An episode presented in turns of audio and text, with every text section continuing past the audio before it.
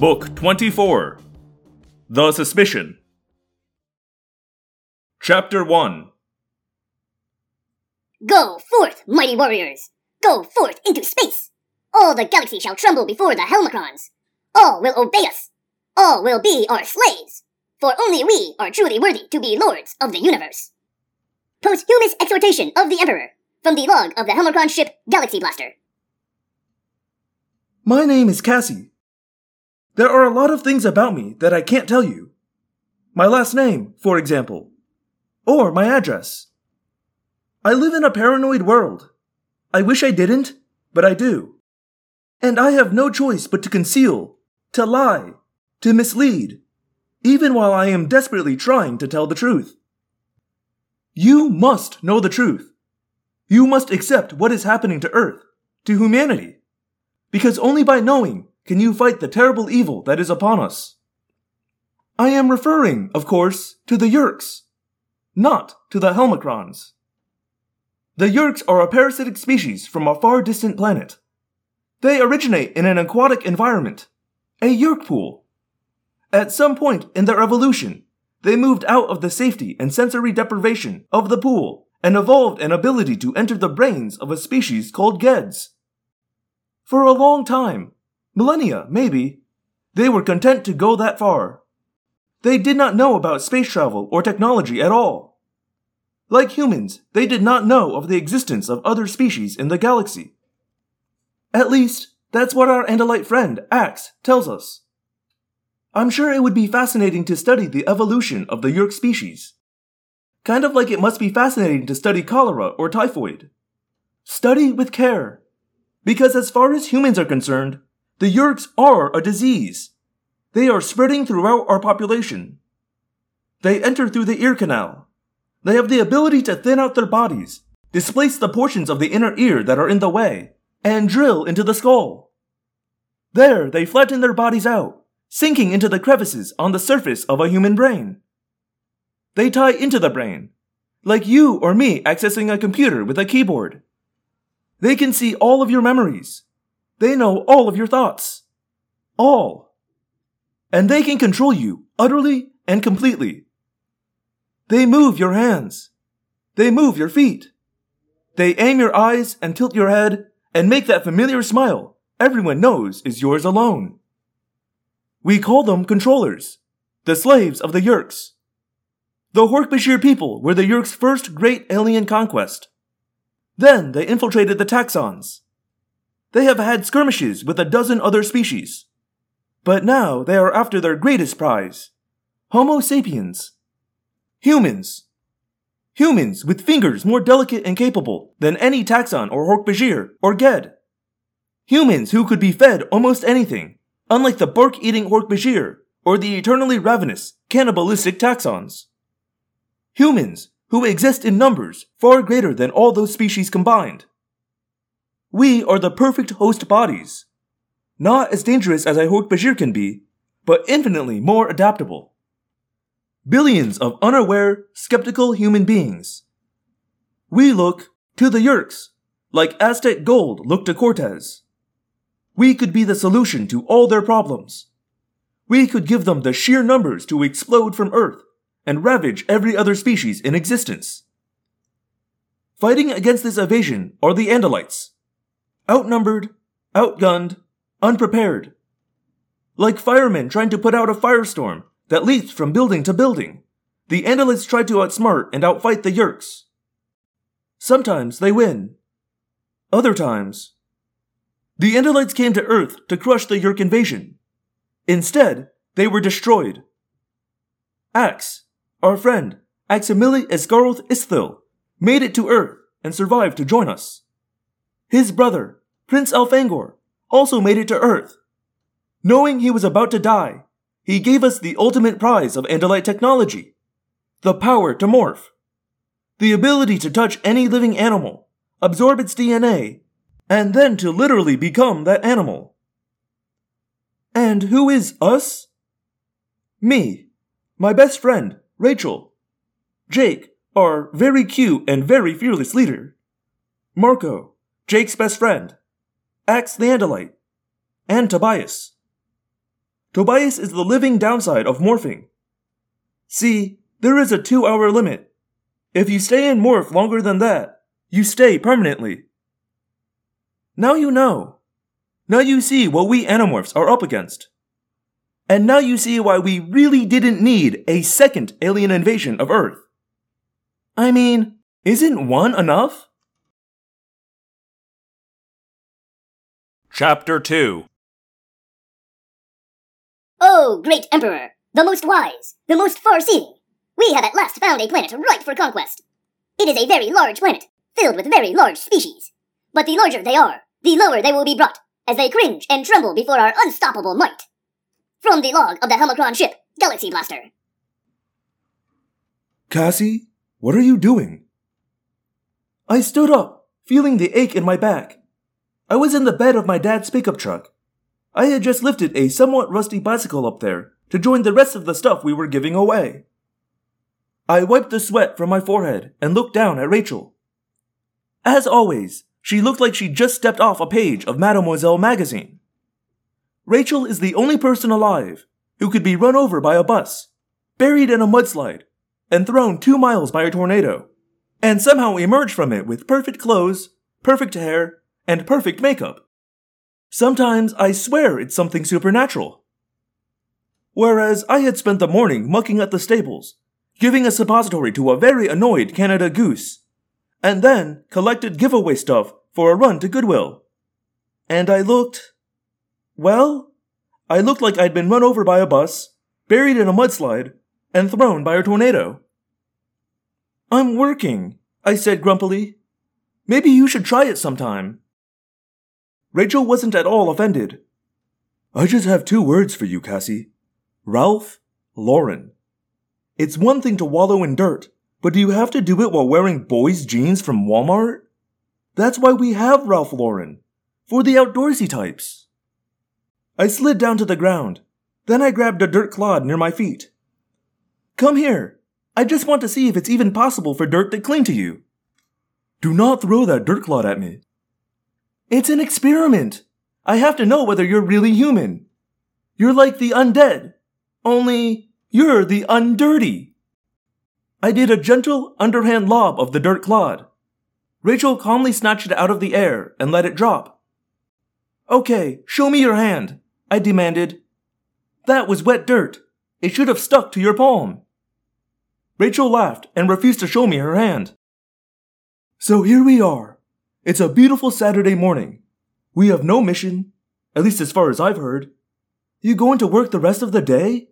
Or are you gonna come with me to the mall, buy a new bathing suit, and then come with me to the beach? I need to refresh my tan. My tan is already pretty fresh, I said. And I do not want to spend the day baking in the sun while you look at guys. I have stuff to do. Rachel crinkled her face. Hey, what's that? What's what? I followed the direction of her stare. She was looking at an old hand operated water pump. It wasn't something we used. It was more of an antique that my mom liked the look of. Attached to it was a small silver object. It's a toy, I said. A toy spaceship. Star Wars or Star Trek or Star something, I guess. I pried the little thing off the pump. Huh. Must be magnetized. You look worried. I shrugged. Coincidence. I looked around to make sure no one was listening. The pump is where I hid the blue box. You just unscrew the mechanism from the base plate, and it's in there. That's where you hid the blue box? You have a better place? The blue box has some official Andalite name. Several, actually. It's the device they use to transfer the morphing power to an individual. A kid named David found it not so long ago. We'd used it to make him an Animorph. But David hadn't handled the power well. David was a rat. Literally. He would live a rat, die a rat. It wasn't something I liked thinking about. In any case, once we'd gotten the box back, I'd been the one chosen to hide it. And now a toy spaceship was attached to it. I lifted up the silver toy and examined it. It was about three or four inches long. It was shaped like a baton, with three clusters of three long tubes at the far end, and a fierce alien death's head bridge at the front. I grinned at Rachel. Romulan? Marco would know. Or Jake. I guarantee you, either of them would be able to take one look at this toy and give you a 10 minute explanation on what show it's from and what stories it was in. I'll throw it in with the other Goodwill stuff, I said. I did. Then I looked up at the sky. Bright sun peeking through fluffy clouds. Okay, I'm not a beach person, but this day is too good to waste. I'll go with you. I'll just go find a pair of my mom's Bermuda shorts to wear. The big striped ones. The look on Rachel's face was perfect. Horror struggling with disbelief. Kidding, I said. Just kidding. I'll go get my suit. You are so easy sometimes. Chapter 3 Most powerful Emperor, Lord of the Galaxy, disaster has struck your bold minions. Our engines have malfunctioned. We searched the planet for a power source we could tap. But now, even as we replenish our strength from a strange source of transforming power, one of the alien monsters of this planet has attacked. We have sustained damage, but we are undaunted. Perhaps the weak and unworthy captain of the Planet Crusher will assist us so that we may achieve everlasting glory. From the log of the Helmacron ship, Galaxy Blaster. We spent a couple of hours at the beach. I have never been so bored in my life. I'm sorry, but I basically hate the beach. Still, Rachel enjoyed it, and she is my best friend. We wore our suits home, and it wasn't until I was walking up the driveway that I realized Jake was waiting. Jake is the leader of the Animorphs, mostly because he's the only one with enough sense of responsibility to take on the job. And to be honest, I kind of like Jake. As in, like. He's Rachel's cousin, and the two of them are very similar in the way both are brave, and bold, and decisive. But Rachel has an edge of recklessness that Jake doesn't and Jake is almost as oblivious as I am to clothes and makeup and all that. Jake saw us coming and looked like he wanted to hide. It suddenly occurred to me that he'd never seen me in a bathing suit. Now I wanted to hide. Hi, he said, giving a little wave and keeping his eyes rock steady on my face. Oh man, this has got to be trouble, Rachel said, loudly enough for Jake to hear. Okay, Jake, Whose butt do we have to go and kick? Normally, he would have smiled, but he just swallowed, darted a look at the rest of me, blushed, and once again grimly focused on my face. He thinks I look dumpy, I muttered to Rachel under my breath. Cassie, you are so hopeless. What you know about guys could fit on the head of a pin. Good grief. That's not a she looks dumpy look. That's a whoa, she looks hot but I better not show any reaction, or she'll get offended. Look. We came up to where Jake was standing. I, uh, I brought some stuff over for you to take to Goodwill. Remember? You said I should. So I did. Some stuff and all. I gave it to your dad, and he took it. He just left. I had to admit, this was more stammery than Jake usually got. Rachel had drifted around behind him so she could roll her eyes and do a mean parody of him looking embarrassed. I was fighting the urge to laugh when I spotted something that made me freeze. There was another toy spaceship attached to the water pump. I leapt toward it. Jake, did you get this off the truck? I asked. What? No. What is it? I looked hard, blinked, and looked again. The toy spacecraft was back. Only it wasn't the same. This one was shorter, broader, with two big engines at the back instead of the cluster of smaller ones. And the Death's Head Bridge was different too. Still a Death's Head, but different. It's not the same, I said to Rachel. It's similar, but it's not the same. Rachel stopped rolling her eyes. Jake looked at each of us, puzzled. And then, to our utter amazement, the little toy ship separated from the water pump, turned to a level position, and flew swiftly away, missing Rachel's head by inches. What was that? Jake demanded. Rachel shrugged. We thought Romulan, she said. Jake, do you know what's hidden in that water pump?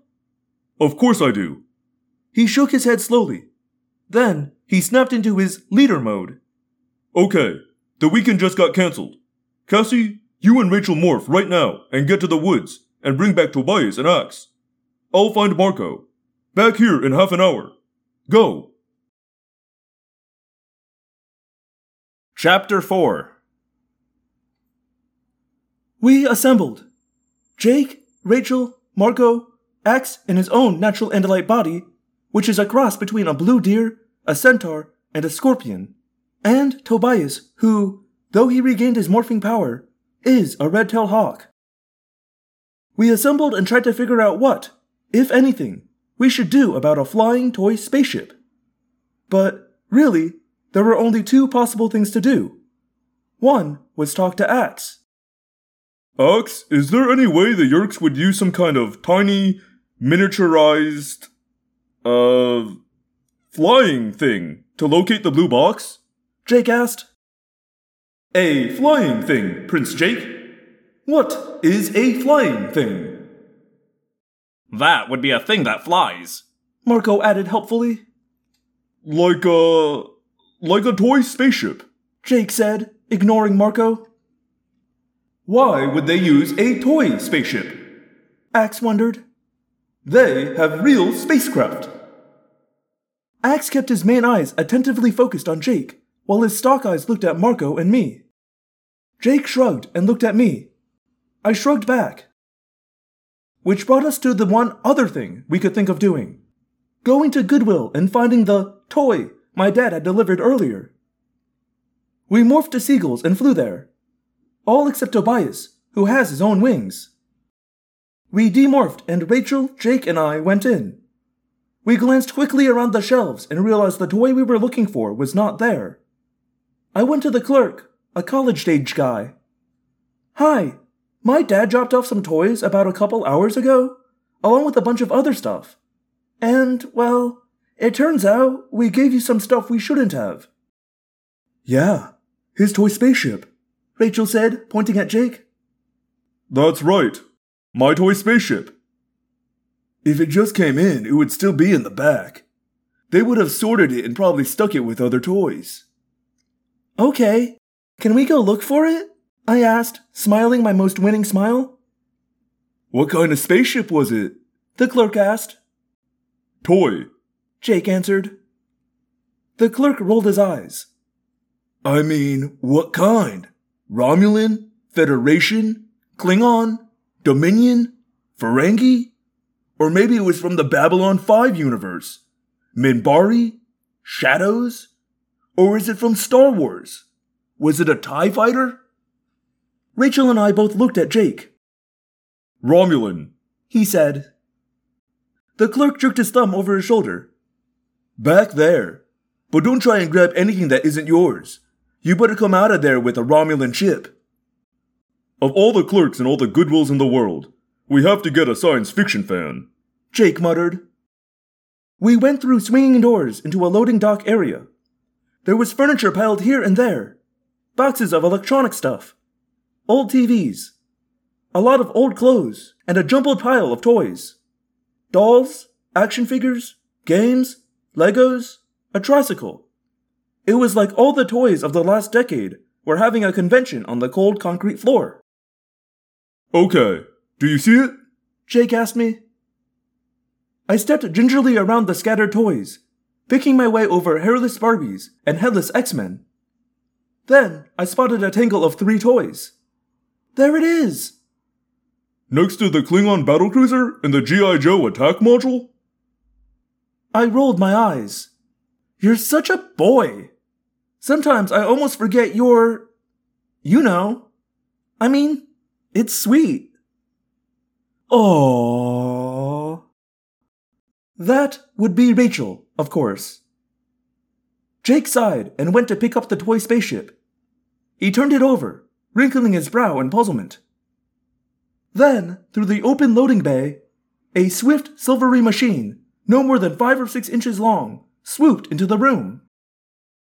Whoa! Jake said, Toys have gotten so cool. I never had a toy spaceship that could. Oh, ow! What? I cried, jumping to Jake's side. He was cradling his right arm. I looked at it and saw two tiny holes burn through the sleeve of his morphing outfit. That little toy spaceship just shot me. Chapter 5 Most omnipotent leader, we have located the fools of the Galaxy Blaster. They have allowed themselves to be taken by the large aliens of this planet. But your loyal ship, Planet Crusher, will destroy all who stand in our way and save the other unworthy ship so that they might, perhaps, by mere accident, serve your great will. From the log of the Helmacron ship, Planet Crusher.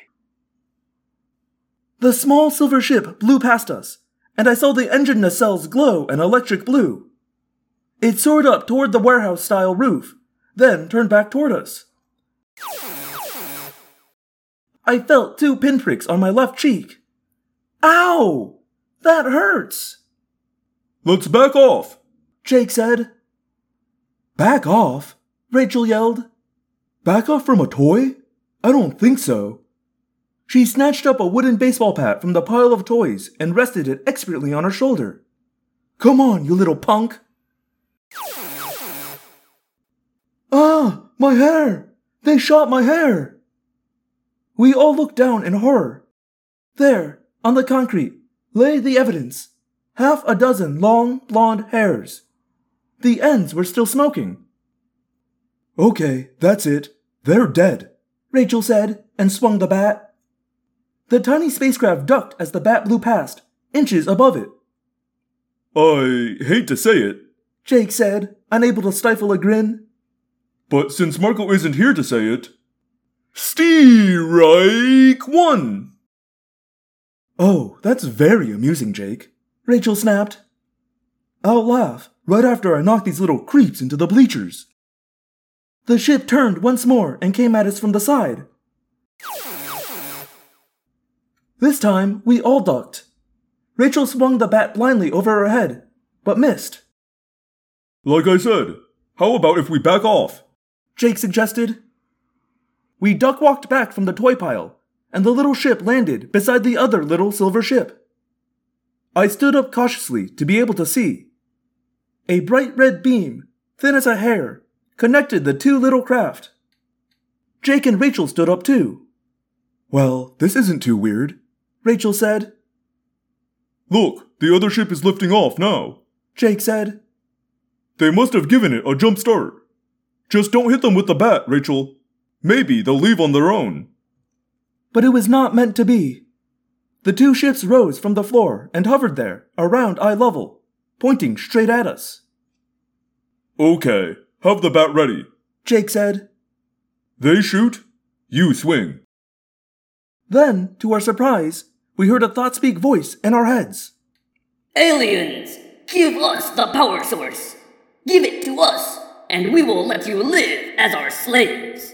We will not crush and annihilate you, as we will crush and annihilate all the people of this planet. Power source? Jake echoed. The blue box, I said, understanding it all suddenly. That's why they were on the water pump. They think the blue box is a power source. Maybe it is for them, Rachel said. Not exactly polite, are they? We heard a second blustering thought speak voice. No, we shall not let all three of you live. Only the one who brings us the power source. All others must feel the wrath of brave Helmacron warriors, the true and natural leaders of the galaxy. Rachel cocked an eyebrow at Jake. Now can I hit them? I stepped forward, hoping to make peace. I held up my hands to show they were empty. I smiled. I said, Hi, welcome to Earth. Look, some of what you're saying sounds almost threatening, but I'm sure you don't mean it that way. But Do you insult the flower of Helmacron's space forces? You may insult the crew of the Planet Crusher, but he who insults the Galaxy Blaster will be smashed into little bits, and those bits ground into dust, and that dust will be blown away by the wind. okay. Let's try again. The little beams burned neat pinholes through my morphing outfit. Then, without another word, the two tiny spaceships turned and shot out through the open door. For about 10 seconds, the three of us just stared at one another. There are a lot of words for what we were feeling disbelief, incredulity, amazement, and resentment. Rachel said it first. Oh, come on! Like we don't have enough problem aliens? Then it clicked. The box! They're going back after the box! Chapter 6 Tobias, follow them! Jake said as we leapt from the loading dock platform onto the ground outside. We'll be along as soon as we can. It was time for speed. We needed to get back to the farm before the Helmacrons could manage to get hold of the blue box. We found one of the Goodwill trucks open and empty. We climbed in the back and pulled the door down to within a foot of being closed. Enough room for us to get back out when we were done morphing. I focused on the osprey whose DNA is a part of me. I began to feel the familiar, creepy morphing sensation of pain at a distance. Morphing does shocking things to your body, dissolves organs and twists bones, and causes body parts to grow where no body part had been. It should be the most hideously painful experience any human has ever endured. But the morphine technology masks the pain, like Novocaine masks the pain of having your teeth drilled. But just like when you go to the dentist, you sort of know the pain is there. I mean, you realize the pain is being created, it's just not reaching your brain. Very weird. Even in a morph you've done before, as I've done the Osprey morph. Far, far away, there was the awful pain of skin blistering and forming feather patterns that grew and grew, thousands of quills erupting from my flesh. My back, my chest, my arms and legs, my face, all sprouted feathers as fast as one of those stop action films of plants growing. My lids grew hard as fingernails, then pouted outward to form the sharp, hooked beak. My fingers stretched and my arms shrank, and with a snap here and a snap there, my human arm and shoulder bones became the wing and shoulder bones of a bird. I was shrinking all the while, of course, as the dark truck grew vast around me. Two of my toes melted into the others. My heel bone suddenly popped through the flesh to make the rear talon. And yet, throughout all this, throughout watching my friends undergo very similar changes, we kept up a normal flow of conversation. It's amazing what you can get used to, I guess. Wait a minute. Marco was saying. You're telling me those are actual spaceships? Three inches long? Maybe four. I said. I didn't have a ruler. Ax, what do you know about a race called the Helmacrons? Jake asked. Nothing. I have heard of no such race.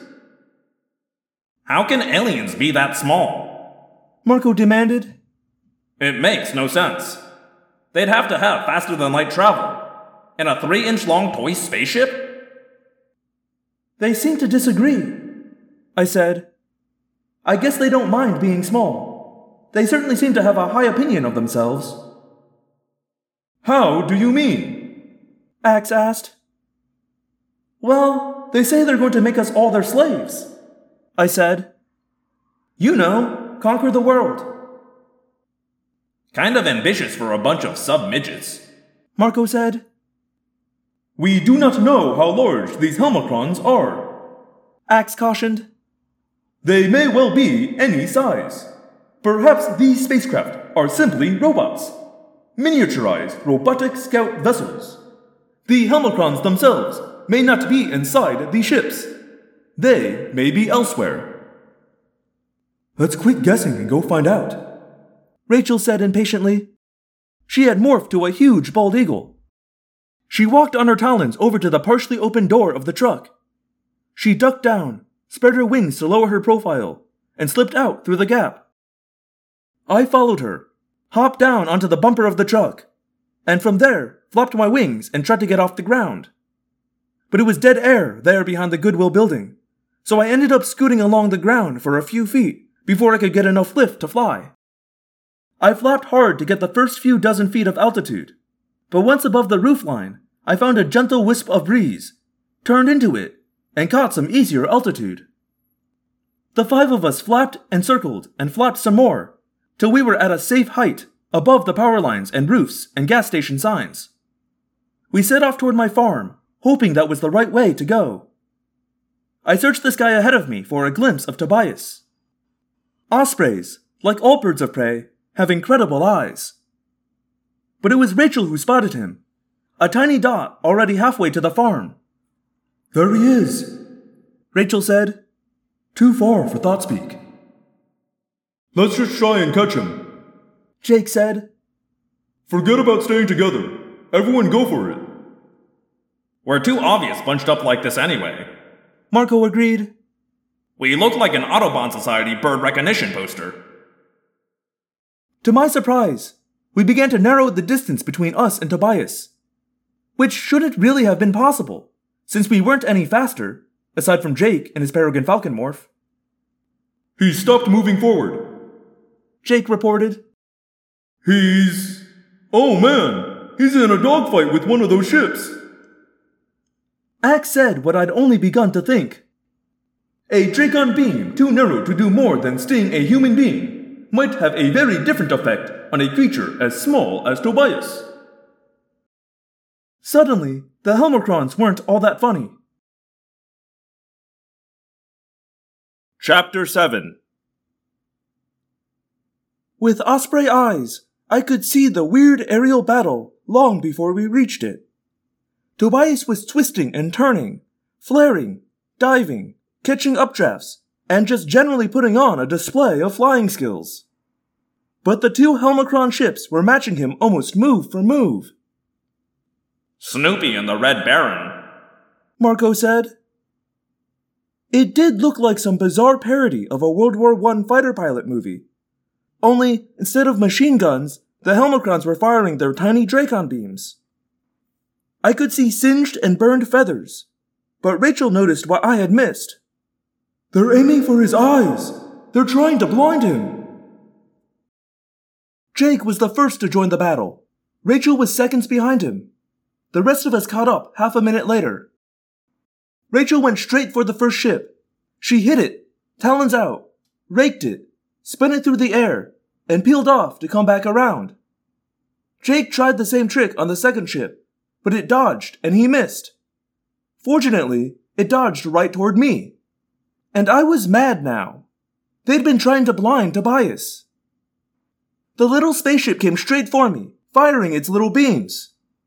I spilled air clumsily, but managed to drop a couple of feet, whipped my wings open, caught a decent breeze, and shot up from beneath the ship. I couldn't get my talons up, so I just slammed into it beak first. That was not a good idea. The impact stunned me and made my vision swim. I didn't think I wanted to try that again. But fortunately, the Helmacrons broke off and hauled butt toward my farm, just a quarter of a mile away. We were fast birds, but the Helmacron ships were a lot faster. Now that they decided to avoid more bird fighting, they reached the water pump before we could really even line up to chase them. We have to stop them, Rachel yelled. But it was wings versus engines, and wings aren't going to win that kind of race. Tobias, are you okay? I asked him as we flew. Yeah, just a few holes here and there. They almost got my right eye, but they missed. You guys got there just in time. Ax was in Northern Harrier Morph, not far away. The question is, why did they attack Tobias? He was following them. Jake suggested. They should have thought he was just a bird. Ax pointed out. Surely they can tell the difference between humans and other Earth species. Are you suggesting they somehow knew what Tobias really is? I asked. I do not know. Ax said guardedly. I am just expressing concern. Maybe so, but now I had concern too. Why had the Helmacrons tried to shoot a bird? No time for that now. We had to get to the blue box. But with my enhanced vision, I could already see that we were too late. The two little ships were hovering beside the pump. I could just make out the tiny little energy beams. Beams that were cutting, slowly, through the steel pump. I was wearing myself out, flapping as hard as I could. But the Helmacrons just kept slicing through the metal toward the prize. We were all about 200 feet away when the pump simply fell over onto the ground. And sitting there, out in the open, revealed for all to see, was the blue box. We closed the distance, Jake in the lead, Rachel right behind him, the rest of us bunched up. From the two Helmacron ships came a pale greenish beam, different from the weapons.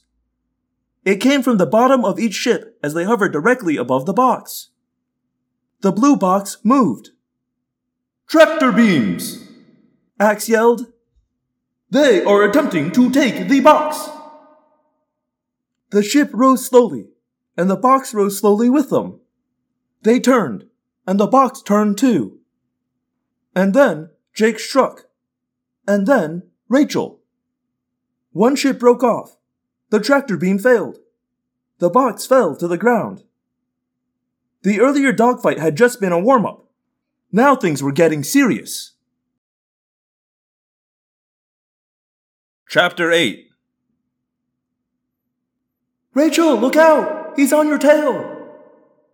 I got him! Cassie, turn left, left, left!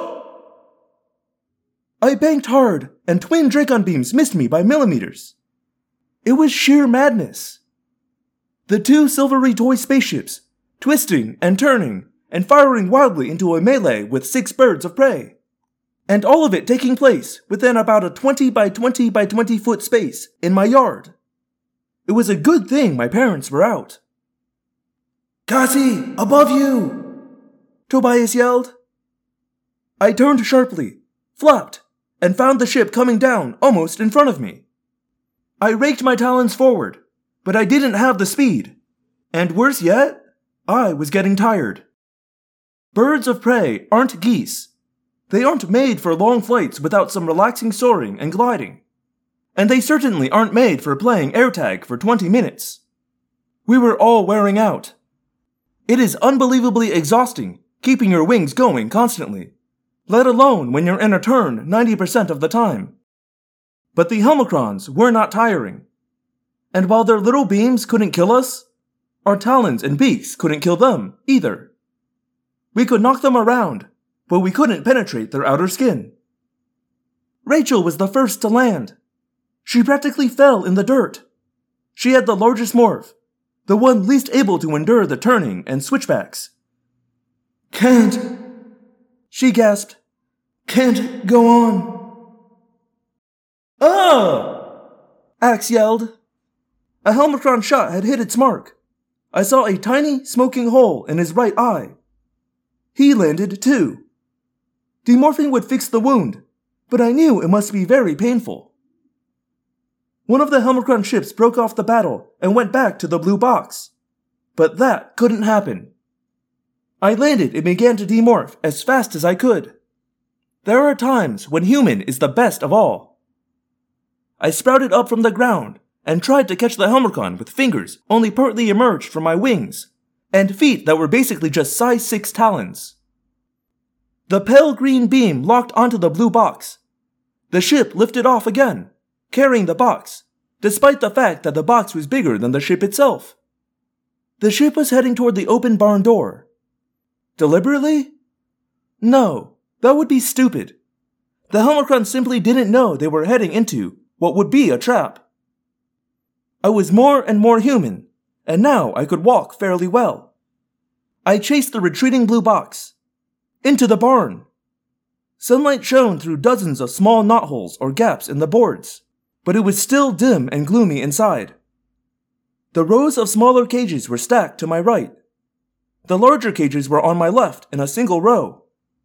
A rough half wall kept the larger predators separate. Beyond them, isolated at the far end of the barn, were the horse stalls. The horses were all out in the field, but in the barn we had a half a dozen bats, two rabbits, two raccoons, a vole, a gopher, two deer, a badger, a goose, two mourning doves, a fox, three mallard ducks, a merlin, a robin, and a blue jay. Not to mention the various rats and mice who lived there. The Helmacron ship had come to a stop, hovering in midair. It sat atop the blue box, like a hen trying to hatch an egg. Give up the box, I said to the Helmacron ship. If you don't, I'll have to hurt you. Surrender or be annihilated. The Helmacrons replied. I don't think so. In fact, I really don't think you folks are going to have much luck conquering Earth. We will crush you. All humans will serve us. Excuse me? I don't mean to be insensitive or. I searched for the right word. I don't want to be sizist, but has it occurred to you that we're kind of big for you to conquer? I mean, your whole ship is smaller than my foot, and your weapons don't really hurt us. I guess this was news to the Helmacrons, because they fell silent. I thought, good, maybe I got through to them.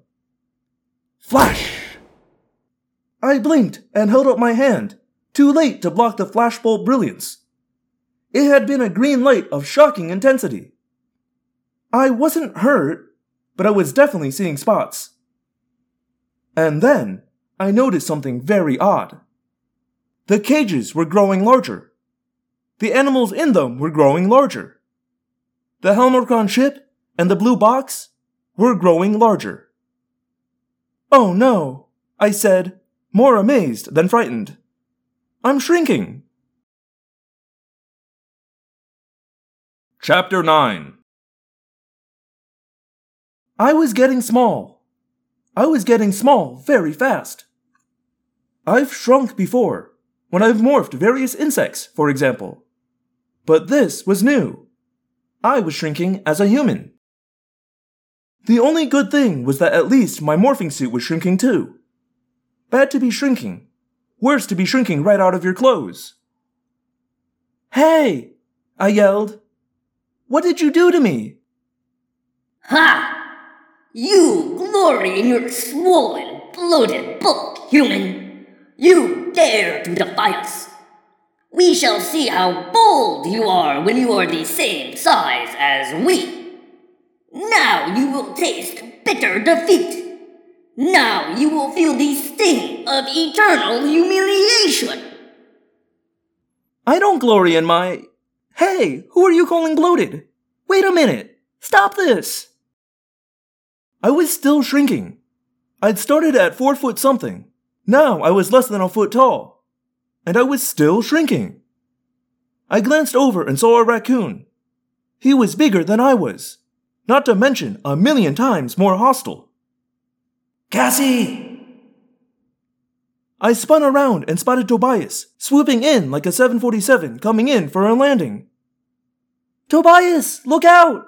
They have a shrinking ray! A what? Flash! Never mind. You'll find out soon enough. Ha ha! You all think to resist the might of the Helmacrons because you are large and because you glow with the transformational power. But we, too, know how to use the transformational power. Shrink, shrink, and become our abject and pitiful slaves! Hey! Tobias said, sounding puzzled. I'm shrinking. And you've already shrunk. Tobias, you have to warn the others not to come in here. Somehow they're using the power of the blue box to do this.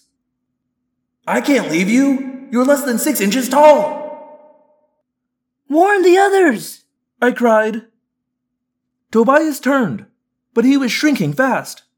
He was already down to about hummingbird size. Suddenly, the door was much farther away for him. Well, this is unfortunate, he said. A huge, galumphing form appeared in the doorway. Marco. Get back! I screamed. But, of course, what he heard was Get back! Flash! Hey! Marco yelled. No flash photography. Marco, quick! Before you shrink! Warn the others to stay out! Say what? Before I what? But he turned and yelled over his shoulder. Jake, Ax, Rachel, stay out of here. I could see him peering down at me. His face was about the size of the Goodyear blimp, if it were about to land on you. Oh, this isn't good. He said. I was shrinking still further. I was already as small as a cockroach. The roof of the barn already looked like it was the sky. A dim overhead light might as well have been the moon. Marco was standing on sequoia legs, with feet the size of twin Titanics. What's happening in there? Jake yelled. Well, Marco said calmly. the Helmacrons have the blue box, and they seem to be using it in a kind of bizarre way. I'm coming in. Jake said decisively. No! Marco yelled in a voice that already sounded like someone breathing helium. No! Jake and Ax, do not come in! Then, as an afterthought, he said, Rachel, you could come in. Marco! Tobias chided. Hey, the Wicked Witch gets to be full size, and I'm down here singing, We represent the Lollipop Guild? I don't think so. Rachel, Jake, everyone, stay out!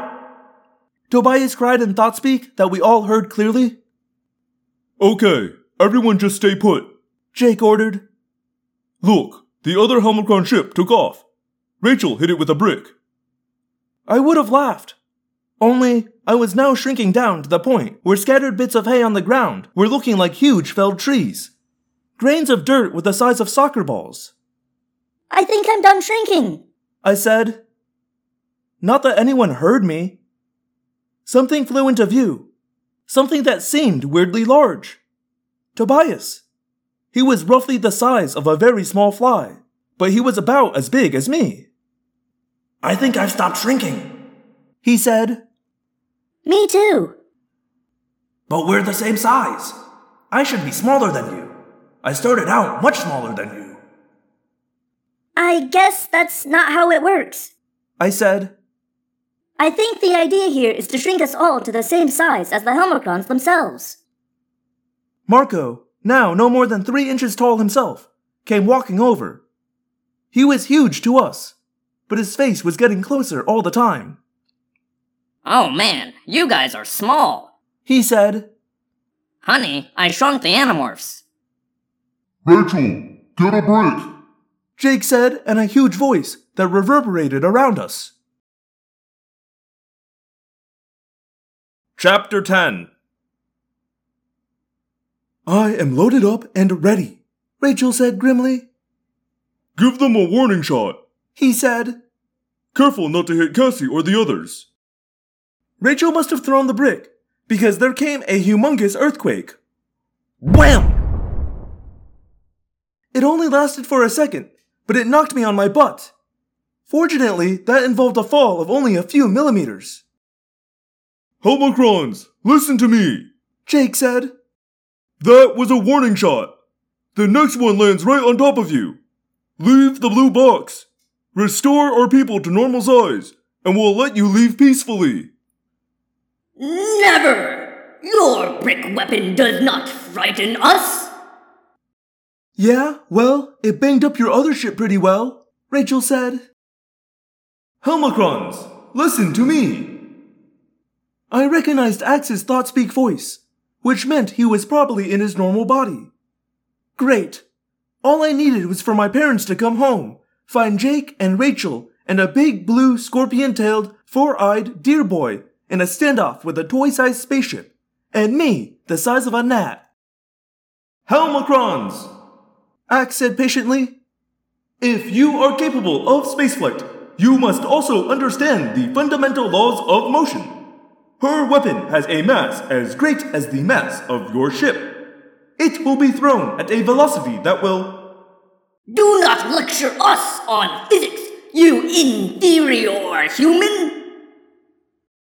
I am not an inferior human. I am an Andalite. Hey, Rachel said. Sorry, Ax said. I didn't mean to say that humans are inferior. We will crush you, Andalite! All Andalites will grovel before us! Not if my friend Rachel hits you with the dense oblong cube she is holding. It's a brick, Ax. It's called a brick. We build our houses out of them. Perhaps you should not mention that fact. Ax said in an aside. The Helmacrons are already contemptuous of humans. Okay, I've had enough of this battle of the alien egos here. I'm counting to three. Then I'm throwing this brick. You little insects either fix my friends, and Marco too, or get bricked. Do you dare to threaten us? One, Grovel before the might of the Helmacrons! two. Ah! Rachel cried. The other ship! It's back! Jake yelled. Look out! I could see it all happening, far, far overhead. A gigantic Rachel, holding a brick the size of a high school. The second Helmacron ship, which no longer looked nearly as tiny, came zipping in and shot Rachel in the shoulder. She let the brick fly, but it wasn't an aimed shot. It was reflex. The brick arced through the air and began to drop, straight toward us. Run! Marco yelled. He was now as small as Tobias and me. We ran. Tobias flew. No! Jake screamed and launched himself through the air, hands outstretched to catch the falling brick. But then, thwap! Ax's tail blade snapped like a bullwhip. There was a shower of sparks that might as well have been the 4th of July to us on the ground, and suddenly there were two smaller bricks tumbling apart. I shot a look upward at the two tumbling half bricks. Freeze! I yelled. Wham! Wham! They dropped on either side of us, once again knocking me off my feet. Then, a much heavier impact. Waboom! Jake hit the ground, fortunately missing us as well. His face lay sideways. It was about as high as a 30 story building. His eyes were like brown and white swimming pools, huge globes that looked as if they might pop and drain down like runny jello. His mouth was a valley. His nostrils were caves. When he breathed out, it nearly knocked Tobias out of the air. And when he sucked in a pained inhalation, it was like being near a vacuum cleaner. I stared up, transfixed by this face I had always found attractive. And I found myself staring at a zit bigger than I was. Fortunately, Tobias was paying attention to more important things. Jake, above you! Jake rolled over, a moving mountain, just as the two Helmacron ships, holding the blue box with twin tractor beams, attempted to fly over him. He rolled onto his back and shot an arm about a thousand feet into the air. Fingers the size of Taxxons closed around the blue box and yanked it down. The two Helmacron ships jerked, shuddered, but flew on. We had the box back. Unfortunately, Marco, Tobias, and I were still small enough to set up housekeeping inside a thimble. Chapter 11 Oh, great one! Most magnificent of all leaders! We have met the vast enemies in battle and have triumphed! Using the power source we discovered, we have shrunk three of the aliens to our size. And we would have captured the power source as well, but for the cowardice of the Galaxy Blaster. Filled with the courage you give us, we shall recapture the power source and use it to drive our enemies from us, wailing and crying. From the log of the Helmacron ship, Planet Crusher. Cassie? Tobias? Marco? Rachel's huge voice boomed. I looked up at her, so tall she could have been the Sears Tower. I wasn't sure exactly how big I was, but I had the feeling I was not large at all. For one thing, dirt wasn't dirt anymore. It was rocks. I heard Tobias answer in thought speak. Rachel, watch where you step. We're down here. Down where? On the ground. I don't see anything. We're kind of small, Tobias said. Kind of small. Marco shrilled. A termite could kick our butts. Very small, Tobias amended. Are all three of you together? Jake bellowed. Yeah, we're all together. What are we going to do? I don't know. Jake admitted. Ax? I believe, Prince Jake, that the Helmacrons have a means of diverting the energy of the Blue Box and using it in a very different way than was intended. Gee, do you think? Marco mocked. Of course, none of them heard it because it came out, Me, do you think? and even that's an exaggeration. To really convey how little sound we could make, we'd need microscopic print. Perhaps they should attempt to morph. Ax suggested. It may well be that their morphs would be normal size. Good idea, I said. Tell them, Tobias. Cassie says, good idea. She's going to try it. I considered for a moment which morph to attempt. Something that could fly.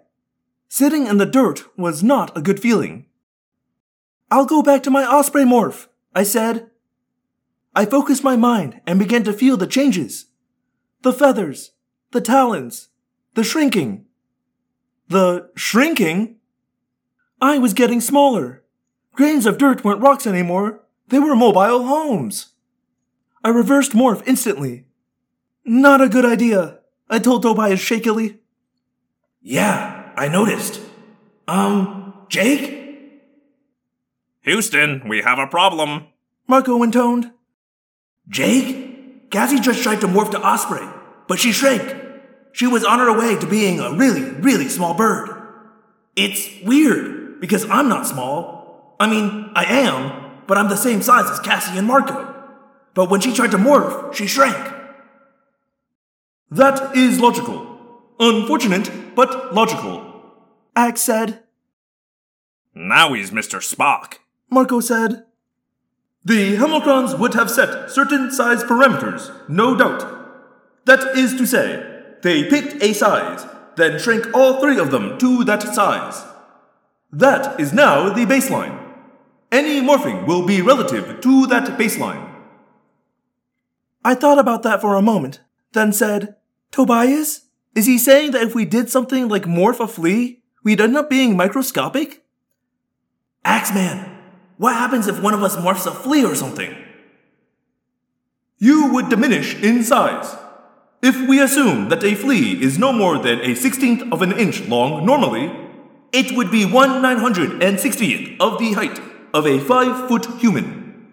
Thus, if we assume that you are currently, let us say, a quarter of an inch tall, it follows that your flea morph would be one quarter inch divided by 960.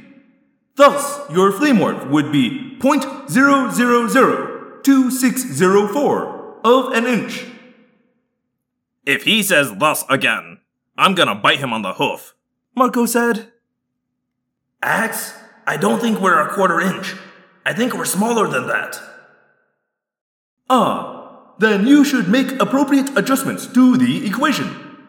For example, if you are a sixteenth of an inch, and that would be my best estimate, that translates as 0.0625 inches divided by 960, which would make your flea morph 0.51 inches.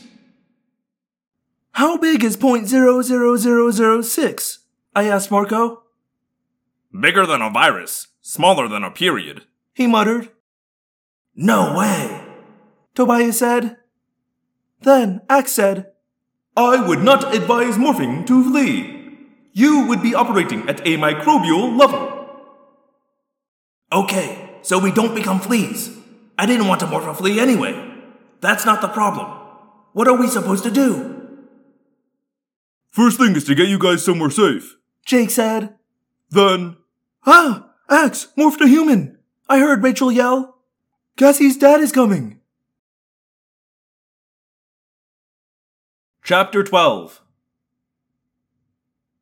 Run! It's my dad! I yelled and started running, stumbling across the endless plain of rocks and boulders. Hey, why are you running? It's not like you'll notice us. Who's gonna stop him from stepping on us? Ah! Run! We ran. Or at least Marco and I did. Tobias flew. And there came all around us a huge stomping sound. Woomph! Woomph! Woomph! My father's footsteps. Jake? My father said, Rachel? What are you two doing here? Is Cassie around? Um, no. Jake said, At least, no. We came here looking for her. Rachel said, Not here. Were you supposed to meet her? Hello? A new voice said quite suddenly. Ax! He must have managed to morph to human. I cringed. Ax as an Andalite was brilliant. But Andalites have no mouths, no ability to make spoken speech, and no ability to taste. So Ax as a human, with a mouth, could be slightly odd. Hello? My dad said guardedly. Do I know you? I do not know whether you know me. Ax said. Only you would be able to answer that question. Then he added, Chun. Question. I. I don't think I do know you. My father said slowly. Why were you hiding behind that cage? I did not wish you to see me. Ax said. But now you may see me. There was a long pause. Okay. My father said at last. I am a friend of Cassie's. Ax offered. From school? From school? School? School? Yes, from school. School. Meanwhile, I was running and stumbling and banging my knees on particles of dirt. Marco was right beside me, and Tobias was flying along above us. We were flat out running. We were probably going like two feet an hour. Then, Woof! Ah! Jake yelled. Um, look out where you're going. Why? My father asked.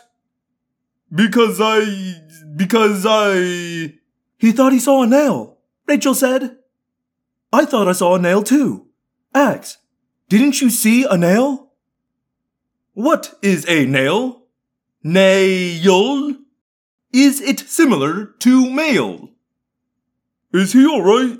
My father asked. Who, Ax? Sure, he's fine. Jake said. He's just from a different country. I groaned. Oh no, now my dad will ask.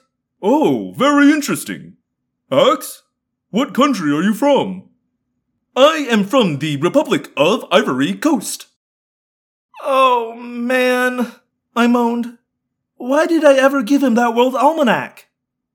You know, if you don't mind my saying so, you don't look like you'd be from the Ivory Coast. My father said.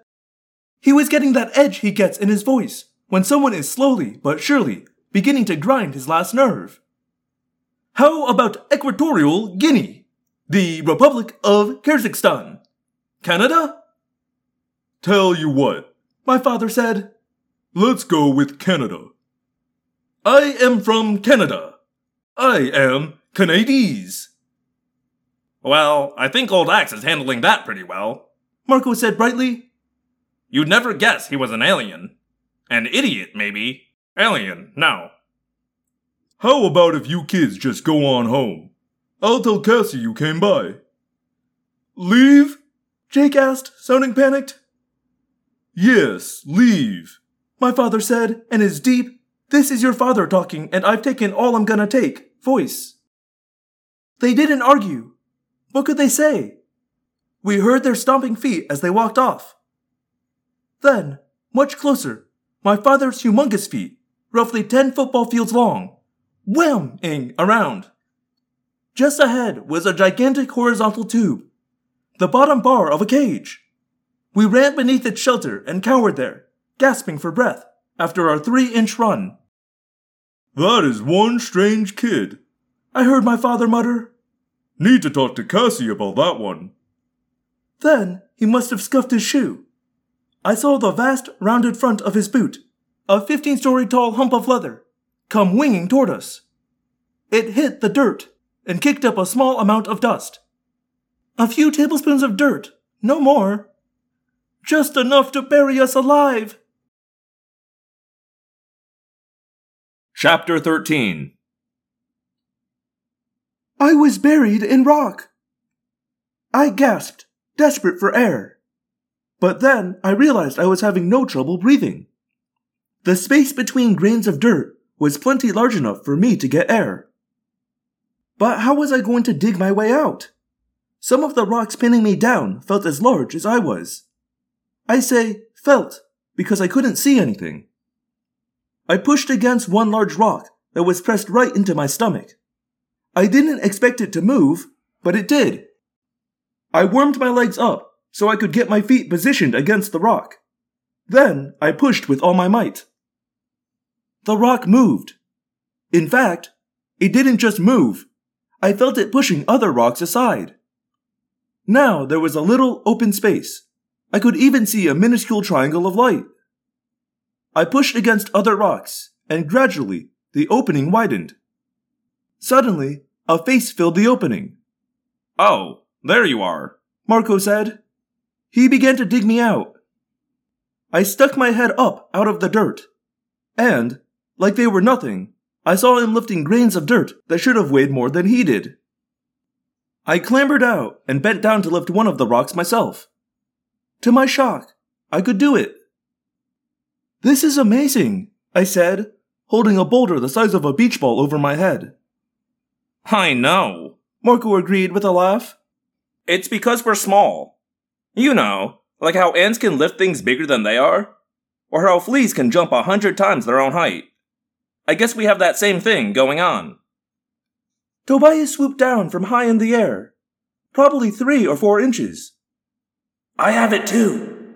I can fly higher, relatively, than before. And I bet I can almost carry one of you.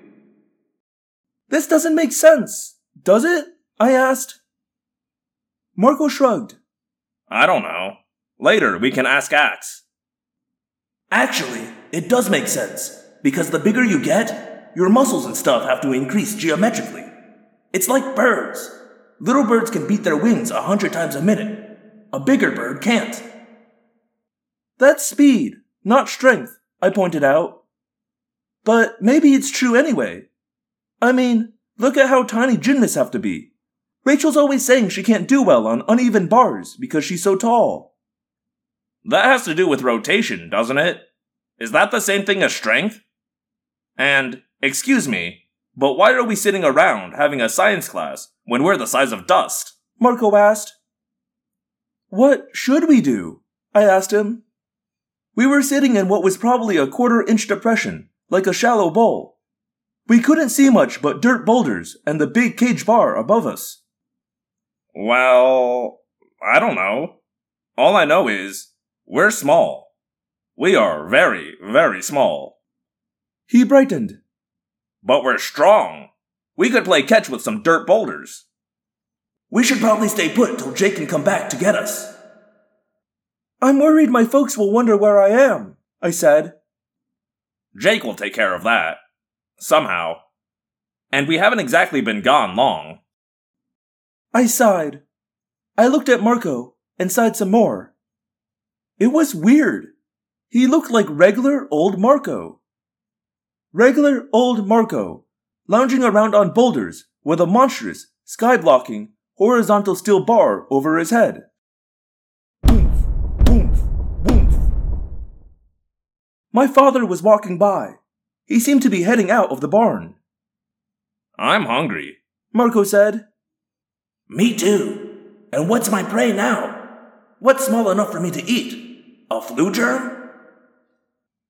And that's when they appeared over the edge of the shallow depression. A dozen of them. Their heads were all we saw at first. They were perfectly flat on top, quite wide. From that flat top, their faces came down in a sort of squashed inverted pyramid to a hooked barbed chin. Eyes sat atop the flat heads, like big green marbles that looked like they could roll off at any moment. Their mouthparts looked insect like, with gnashing sideways teeth. As they climbed all the way into view, I could see that they were dressed in silvery, one piece suits, covering bodies that were almost human, if you overlook the extra set of legs.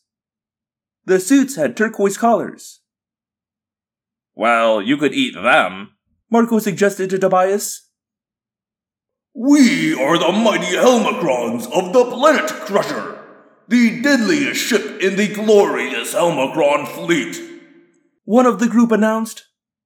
Surrender to us now and live as our degraded beasts of burden, or resist us and be utterly annihilated. They were about the same size we were, maybe a sixteenth of an inch. And my first inclination was to burst out laughing. These characters actually thought they were going to conquer the world. But then they raised their handheld ray guns at us, and I realized something. Their Dracon beams, or whatever they were, hadn't hurt me much when I was the size of Mount Everest. But now I was a bug. The Helmacrons began to advance on us. Fight or run away? Marco muttered. He was looking at me. I turned to Tobias. Tobias looked at Marco. Boy, you miss Jake when he's not around to make the life and death decisions. Marco said ruefully. Fortunately, we were spared a decision. Because now a new group of Helmacrons, this time with magenta uniform collars, came racing up from behind us. These are the rightful prisoners of the Galaxy Blaster! Stand back, you cowards, and let true Helmacron heroes gather up their just booty! We're just booty? Marco said with a nervous giggle. The standoff was complete. Two groups of Helmacrons, each with weapons pointed at us, but glaring at each other with their green marble eyes. Then the cavalry arrived. Chapter 14 They were gigantic. They were brown Godzillas. They were cockroaches. Their antennae were hundred foot long bullwhips. Their legs were jointed telephone poles. They were vast, overpowering, terrifying machines made of five inch thick armor. They towered over us, two humongous, clanking cockroaches.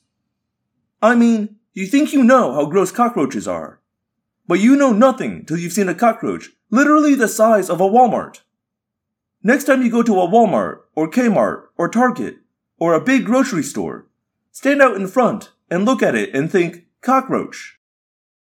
They were very, very big. And they didn't smell good either. Hi, it's us. Jake said. You just scared the pee out of us. Tobias answered. Can you guys see us down here? No, our eyes aren't very good, as you know. But Ax can see you. He led us to you. Ax? Tobias asked. Ax? Marco and I said, looking at each other. Then slowly, very slowly, we turned. Ax. A wolf spider. Ah! It didn't matter that we knew it was Ax. My brain wasn't working. My legs turned to jelly. I sat down very hard, very fast. You cannot begin to conceive how terrifying that sight was. Twice as tall as the roaches, with eight legs, each the size of the St. Louis Arch. Gnashing, wickedly sharp mouthparts that looked like the gates of hell. A swollen, stinking, bloated, hairy body. But none of that was what made Marco and Tobias and me shake with uncontrollable fear. It was the eyes. Eight of them. Some were glittering, multifaceted, compound eyes. Others were blank, dead, black, simple eyes. The smallest ones looked bigger than we were. And that face, that evil, staring face. I could feel that image being laser printed directly onto my brain. I would never forget it. If I lived a hundred years, I would be seeing that face. Hello, Ax said. Did I make an error when I said I was Canadies? Ax, I hope you have control over that morph, I said.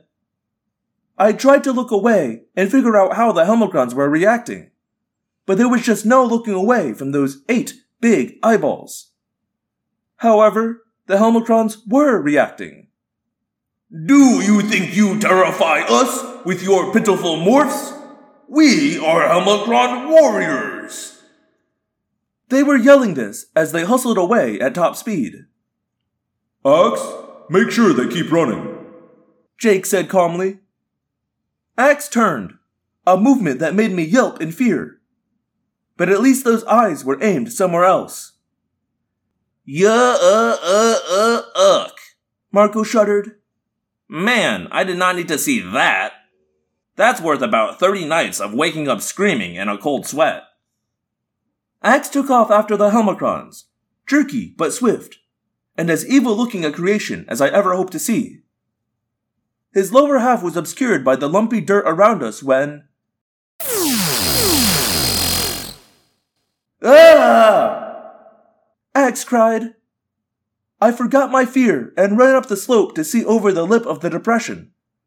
There, hovering just a quarter inch above the dirt, was one of the Helmacron ships. Ax twisted in apparent agony, his mile high legs flailing madly in pure reflex. He turned toward us, and then I saw the smoking, sizzling, burned meat smelling eye that had been incinerated by the Helmacron ship. They fired again, point blank range, and all four of the legs on the left side of Ax's spider body were cut in two. He fell from the sky like some slow motion asteroid. The severed legs toppled slowly over, like impossibly tall trees. Demorph! Jake shouted. Ax, demorph! We had made a deadly mistake. It was all a question of size. The Helmacrons were laughable when we were big, but down here, at this scale, they were as dangerous as Yeerks. Chapter 15 Nip, nip, nip! A triumphant cry went up from the Helmacrons. A spoken cry, as opposed to their usual thought speak. Poomph! Ax hit the ground. Ax, demorph! Jake yelled.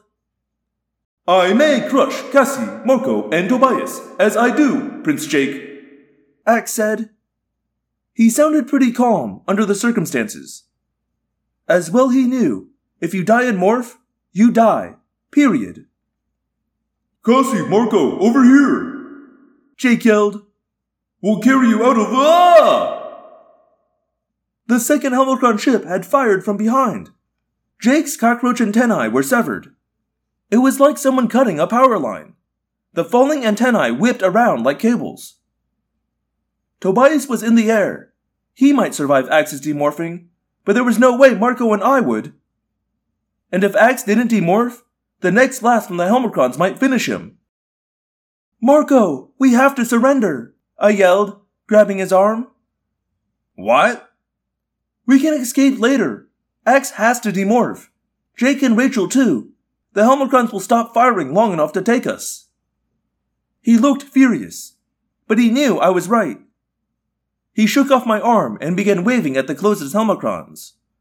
O mighty Helmacrons, make us your slaves! We fear your might! They hesitated, probably sensing a trap. But they could see that Ax was helpless, that Jake was injured. Four little monsters came racing out to grab us. Up close, they gave an even more bizarre impression of being half human, half insect. We knew that in reality they were minuscule, but to us, they seemed big enough. They kept their weapons leveled at us as they quickly marched us toward their ship. The ship settled down all the way to the ground. It was very big at this scale. It may have seemed like a toy to us before, but now it was immense, bigger than a Yeerk pool ship. There would be room for hundreds, if not thousands, of Helmacrons on board. Up, up, up! One of the Helmacron shouted, shoving me up the ramp that had lowered from the ship. I ran as well as I could, with Helmacron shoving me, yanking me, pushing me. The ramp began to move while we were still on it. I looked around and realized that Marco and I were rising up into a vast, open hangar area. To the left and right, what looked like smaller fighter ships were hanging from racks, perhaps a dozen of them on each side. Aha! You see our might and tremble! I see your might. Where's your tremble? Marco said. The Helmacron stared with their wobbly marble eyes. Oh no. We're prisoners of creatures with no sense of humor. Marco said. You are now slaves aboard the glorious Helmacron ship Planet Crusher. We will take you to our captain. You will crawl. Two of the creepy little aliens shoved me down onto my knees. It didn't hurt at all, even though I felt like it should. But then, I was about the size of a large flea. I didn't exactly fall very far. And it was weirdly easy to crawl. It was what I was starting to think of as the insect effect. When you're tiny, it's easier to be strong. I was able to scoot along on my knees quite easily. It was a good thing, because we crawled a long way. The ship felt like it was a mile long. Down brightly lit corridors and up ramps, and across narrow bridges that spanned huge mechanical facilities of some sort, we crawled. It was a noisy ship, clanging and pounding and groaning. It was intensely bright as well, far brighter than any human would find comfortable. Finally, we seemed to have arrived. We entered a room with a dome ceiling and a shallow bowl floor. In the center of the room stood a single Helmacron. Beams of light illuminated him like a movie star on Oscar night. He looked like any of the Helmacrons, except for the fact that he was wearing a flowing gold cape. And there was one other difference. He's dead, I said. He's about as dead as you can be, Marco agreed. The Helmacron captain did not move, did not breathe. His eyes did not look at us. He was covered with what looked a lot like bread mold and cobwebs. What was worse, it was fairly obvious how he died. His arms and four legs were shackled, bolted to the deck. Three long steel swords were sticking through his body. It all looked very ceremonial. And it looked. insane. Marco muttered. These guys are nuts. Chapter 16 Oh, greatest of the great, most magnificent of the magnificent! We have taken two of these strange transforming aliens prisoner! They tremble before us! They abase themselves! They quiver in cowardly terror. And it should be noted that the Galaxy Blaster was of no help whatsoever. From the log of the Helmacron ship, Planet Crusher. Grovel before the captain! Marco looked at me. How do you grovel? I've never groveled before. I shrugged. Grovel! We don't know how, I told the closest Helmacron. I mean, you know, different folks, different customs. Maybe you could show us. They looked at one another. Then the one I'd spoken to said, You may grovel in the style of your own people. Grovel as you normally grovel. I saw the sly gleam in Marco's eye. You heard the man, Cassie. Let's grovel. He scooted his legs forward, laid on his back, stuck his hands behind his head, and relaxed like he was at the beach soaking up sun. I grovel before the mighty Helmacron captain, most mighty of the mighty, undisputed champion of the world in the dust weight category. We grovel like the pitiful losers we are. We grovel like a guy who hasn't got a date the day before the prom, and the only girl around is the head cheerleader. That's how much we grovel. Cassie, you could join in any time, you know. We grovel, um, like grovelers. Marco turned his head to shoot me a disdainful look. Oh, good groveling. Put some feeling into it. I grovel like, uh, like a person who is really, really groveling, I said lamely. Meanwhile, Marco was, of course, getting into it. After all, he had an audience. Oh, mighty Helmacron dead guy. We grovel like a video game addict trapped in the arcade without a quarter. That's how much we grovel. You would not believe the depths of our grovelry. We grovel like a guy with a large order of fries, and the only salt shaker is at the table of the school bully. We grovel. Enough! Now you will tell us the location of the power source. The blue box? I inquired. Yes, the blue box of transforming power. I don't know where it is. One of my friends must have taken it and hidden it. Friends? Yes, the others like us. The others we were with. Turn on the external viewer. Suddenly, the entire dome ceiling lit up with a three dimensional view of the inside of the barn. I saw Jake, Rachel, and Ax, all alive, all back in their own forms. They were glaring angrily at the ship we were in. The view screen zoomed in to magnify a very tiny Tobias sitting perched on Rachel's shoulder. Which one of them knows the location of the blue box? I was incredibly relieved that they were all apparently okay. I hoped Tobias was okay too, although he was obviously still small size. There was no way we were going to put one of them on the spot. Which one? The Helmacron screamed. The one with four eyes? The one with wings?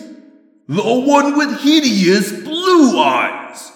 Or the larger one? None of them. Marco said. The other one. The one who's not here. I nodded solemnly. Yes, the other one. We had no idea what we were talking about, of course. But then, the Helmacrons actually sort of supplied the answer. Do not attempt to deceive us. Our sensors reveal those who radiate with the transforming energy. We will find anyone who bears that energy signature. Marco and I stole a glance at each other. Transforming energy? You mean you can tell who has the morphing power? Marco asked. We are the Helmacrons, Lord of the Galaxy. Our science and technology are vastly superior. We can easily penetrate your simple disguises and see the transforming power at work. They can tell people who are able to morph, I said to Marco. I had to resist the urge to giggle. But for once, Marco had not figured out what I had just figured out. Oh, mighty masters, I said. We were fools to imagine we could deceive you. There is only one other like us on the planet. Only one other who possesses the transforming power. It is he who has the blue box of transforming power. It is he whom you must find. It is he whom you must defeat. We will crush him beneath us like the lowliest of creatures. He will grovel before us for an eternity of days. Marco still looked puzzled. There's no point trying to hide him from the Helmacrons, Marco, I said. There is only one other morph capable creature on Earth, and the Helmacrons are just going to have to destroy him. Suddenly, the light went on in Marco's head. Visser 3? I nodded, feeling very pleased with myself. Visser 3. Chapter 17 We're going to lead them to Visser 3? Marco asked me in a voiceless whisper. You have a better idea? No. He shook his head admiringly. It's just so sneaky. I didn't know you had it in you. Visser 3, leader of the Yeerk invasion of Earth, is the only Andalite controller in the galaxy. The only Yeerk to ever acquire the morphing power. Just one problem. Where do we find Visser 3? Marco considered. Chances are he's on board his blade ship, or on the pool ship, or down in the Yeerk pool, or. Do you think these guys could find the blade ship? Marco shrugged. Bigger question. What do these little guys do when they find Visser 3? Sting him with their tiny little Dracon beams? You will lead us to this person who has the transforming power. One of the Helmacrons yelled. He's on a spacecraft, in orbit, I said. Lies! Are we fools? Or are we the very epitome of Helmacron courage and wisdom? The Helmacron demanded. We know that your pitiful species is not capable of real spaceflight. True. Marco said smoothly. The person you're looking for isn't a human. See, you guys aren't the only aliens trying to conquer Earth. There are these guys called Yeerks. This news caused a total sensation. There had been a half dozen Helmacrons in the room around their dead captain. Now, many more came rushing in, all jabbering wildly in Thoughtspeak. Some were hauling what seemed to be computer consoles of some sort. Others dragged in oversized weapons. There was a lot of yelling, but one Thoughtspeak word I heard again and again was Yeerk! They know the Yeerks, I said. Oh, yeah. They know them, all right. The yelling and gabbling and wild gesticulating went on at a furious pace for quite a while. Suddenly, without warning, there were steel blades flashing. Where the blades had come from, I couldn't say. It was a sudden, violent onslaught, but not against us. There were four or five Helmacrons surrounded by the others. Die, fools! The mob cried. The swords flashed, and the little gaggle of Helmacrons disappeared from our view, hidden by a wall of screaming, enraged Helmacrons. Calm descended as suddenly as the violence had begun. Through gaps in the crowd, I could see Helmacrons lying dead, pierced by swords. It was a shocking thing to experience, but the Helmacrons didn't seem very upset. Maybe we'd better get out of here. Marco muttered. These guys really are insane. I don't think they mean to hurt us. Not yet. One of the Helmacrons turned to face us. Where is this Yeerk with the power source? Tell us, lowly one, or be crushed beneath our feet. The Yeerks have a pool ship and a blade ship in orbit. Marco said. The blade ship is the place to start. But it's shielded, you know. Invisible to radar and sensors and all. Fool! We are the Helmacrons! Primitive Yeerk technology means nothing to us! Of course, I said soothingly. But you know what? Now that you know the Yeerks are here, you probably want to focus on them, not us. So you could just let us go. We will drive the Yeerk usurpers before us. We will grind their flesh. They will wail in terror. The humans are ours to enslave. We are the mighty Helmacrons, rulers of the galaxy. Fine by us. Marco said. The Helmacron shouted a command in shockingly loud thought speak. Male! Male here! A hatch in the floor opened, and up through the floor poked a trembling head. It was like the other Helmacrons, but smaller. The flat head had a forward slant. The mouthparts were less horrifying. Still insect looking, but smaller, gentler. The entire bearing of this creature was humbler. Male! Take these aliens. Instruct them in the ways of obedience. The Helmacron shoved us toward the hatch. Male? Marco wondered. Did he. I mean, was that. Is this? I think so, I said. The loud hyper ones are females. This one is male. Oh man. Now I'm really scared. It's an entire species of Rachels. Chapter 18 I am your teacher in the ways of submission. We had been taken to a small room.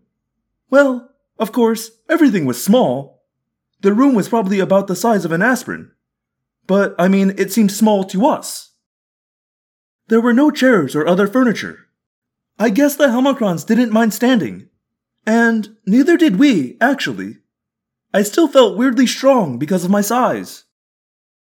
What's your name? I asked the male Helmacron. Name? Never mind. Marco said, How about if we call you Wuss? Listen up, Wuss.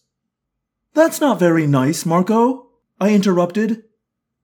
He doesn't have a name, and let's face it, he's a wuss. So, Wuss, tell me, what's the deal with the captain? He's dead. She. Yes, of course she is dead. And why do you want your captain to be dead? How else can you be sure she will not make a mistake? That seemed to stymie Marco. But the patient male, who even I was now thinking of as Wuss, went on to explain. Those who make errors must be eliminated. It is inevitable that a captain, who would make many decisions if she were alive, would therefore also make many errors. What is the point of a captain who must be killed for error?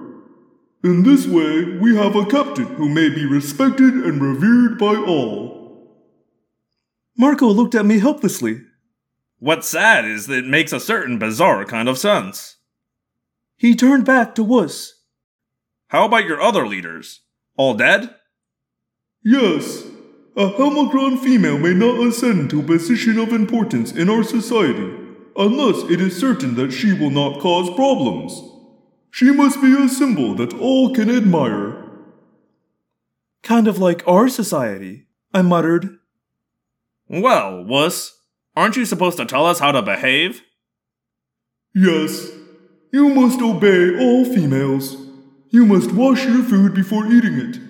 As males, you must be quiet and calm at all times. I'm not male, I said. I'm female. No, you are a slave. Thus, you are male and must do whatever a female tells you to do. Kind of like our society. Marco said, mimicking me. Is that it? That's all the rules? Yes. If you fail to obey the rules, you may be killed. In fact, you may even be made captain. You will stay in this room until summoned. Wuss said calmly. I will leave you now. A door opened. The Helmacron male left, and the door closed behind him. Marco and I looked at each other. These people are nuts, and this is a nut house, and we need to bail. I don't want to be captain. No, no promotions, please. But we need to think. These guys are going after Visser 3, which means they'll leave Jake and Rachel and Ax and Tobias alone. All that's good. On the other hand, it seems to me like they need the blue box to create their shrinking ray. So maybe they need it to unshrink us, I reasoned. If they can unshrink us, maybe it's a one way thing. Did you ever think of that? I don't want to think of that, I said. I have a family I have to get back to, a life. Marco nodded, obviously deep in thought. If we were small like this permanently, we could grow old, have kids, and populate the world with a new race of tiny people. Marco, would you mind helping? Think of what we should do. Okay. He squared his shoulders. Okay. He blew out a loud sigh. What should we do? I don't know. Here's one thing I know these guys are nuts. They hacked those guys down. They put dead guys in charge. They are nuts. Pure and simple. Looney Tunes. Whack jobs. Freakazoids. They could go off on us for no reason at all. So priority number one is to not help them get Visser 3. Priority one is let's get out of here. I have to agree. First chance we get. But right now, we're probably in space on our way to find the blade ship. So there isn't exactly anywhere to go. The door opened quite suddenly. It was a swaggering female. Come with me, insignificant aliens! Obey me! Yes, ma'am. Marco said. We were led back to what had to be the ship's actual bridge. There was no captain, dead or alive. The Helmacrons seemed to do their jobs without being told. Although, obviously, there were occasional disagreements, as we had seen. Screen on! Our Helmacron guide snapped. A video display showed a flat, two dimensional image of Visser 3's blade ship. Wow. Marco said, genuinely impressed. You guys are fast. I mean, you ladies. You found the blade ship. We are the Helmacrons! Yeerk pretenders and usurpers will beg for their lives as we march over their groveling, prostrate forms. I formed a mental image of a Yeerk I'd seen in its natural form, and then of an army of tiny little Helmacrons marching over it. It would look roughly like ants on a dog doo doo. I barely stifled a giggle. We have found the weak and pathetic blade ship, but a smaller Yeerk craft has detached and is heading toward the planet's surface. Our sensors show a person aboard that smaller vessel. A person who carries the distinctive sensor signature of the transforming energy. Visser 3, I said. He's heading down to the planet. Probably heading down to take the blue box. I mean, the power source. The Helmacron ship was obviously in hot pursuit. We could see a bug fighter dropping down through the blue atmosphere. Our own familiar coastline was recognizable below us. The sun was going down. The line of darkness was marching across the earth, getting nearer to my own home. It suddenly hit me just how far away I was from the life I knew. Not just in miles, but in feet and inches too. My parents were gigantic, skyscraper tall behemoths. Marco and I, and maybe Tobias, were alone in the universe. Tell us of the place the Yeerk bug fighter is landing. I peered at the screen. Can you make it bigger? I mean, you know, magnify it? The screen jerked as the picture refocused closer in.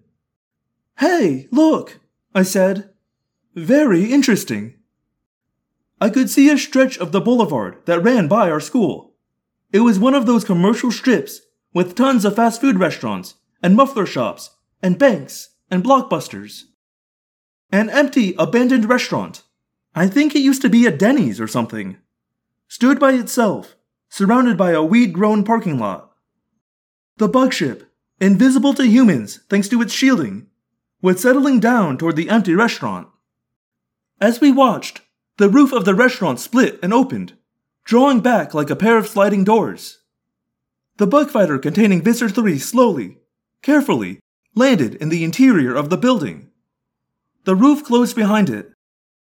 And at that moment, a long black limousine came tearing into the parking lot. Very clever. Marco said admiringly. It's an empty building, I told the Helmacron.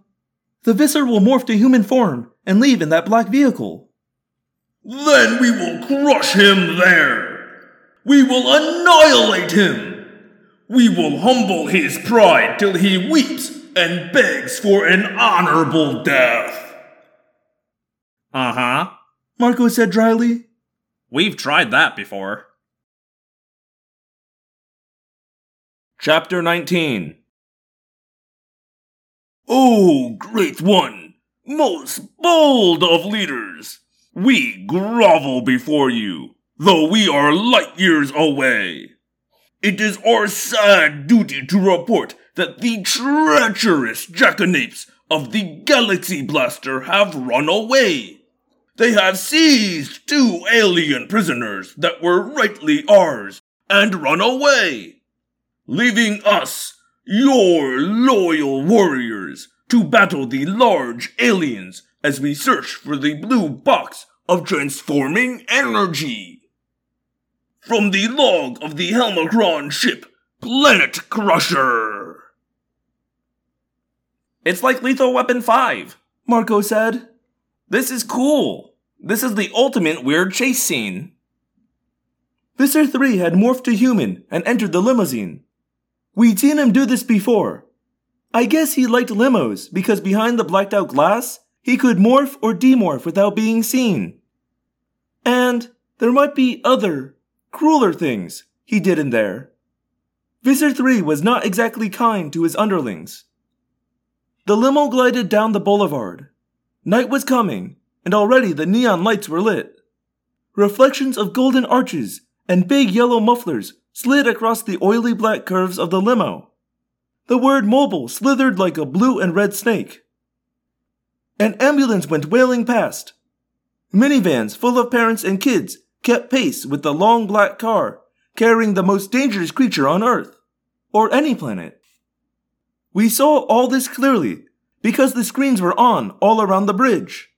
And we were flying right along, just slightly behind and beside the limo. We were maybe four feet from the back right side window. Suddenly, the Galaxy Blaster took a hard jerk left and fired.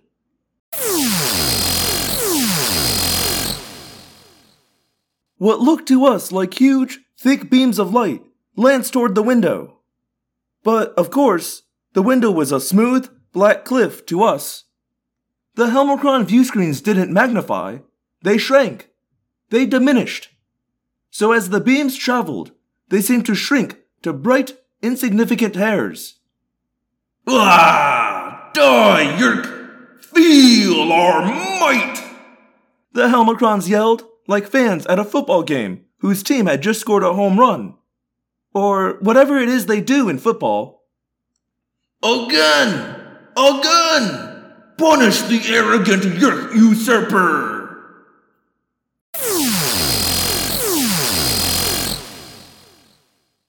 Once more, there was giddy cheering and excitement.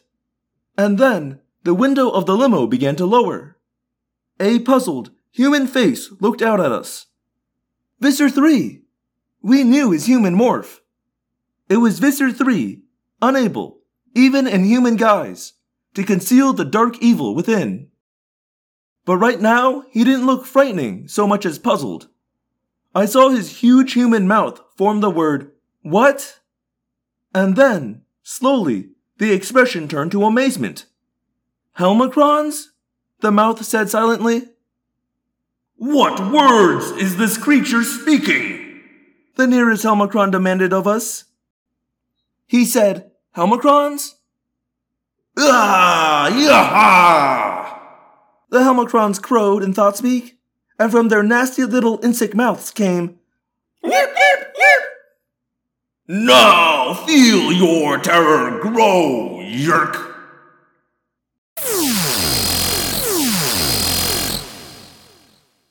The Galaxy Blaster fired, point blank, at a face that could have been King Kong looking in the window of a skyscraper. Visser 3's human hand slapped his face and came away with two little spots of blood. He stared at the blood for a few seconds, and then his eyes, seething with rage, glared at us. See the helpless, quivering terror in him! You see any helpless quivering there? I whispered to Marco. No, that is one PO'd Yeerk. And that's when the chase scene turned deadly. The limo took a sudden swerve. The wall of steel and glass and the huge malevolent face all came flying toward us, irresistible as a tidal wave. The Galaxy Blaster reversed and pulled away, but it was a close call. I saw the bizarre sight of a human the size of the Matterhorn rising from the roof of the limo. Sunroof, Marco said. It's a human controller coming up out of the sunroof. In the controller's hand, a gun. And I hate to keep obsessing over size, but the gun he leveled at us was not like a cannon. A cannon would have been a BB gun compared to this thing. You have to understand, we were a sixteenth of an inch tall. The bullet that would have come flying from that gun was probably 10 or 12 times longer than we were tall. I'm a little over 4 feet, so the equivalent would be a bullet like 40 or 50 feet long.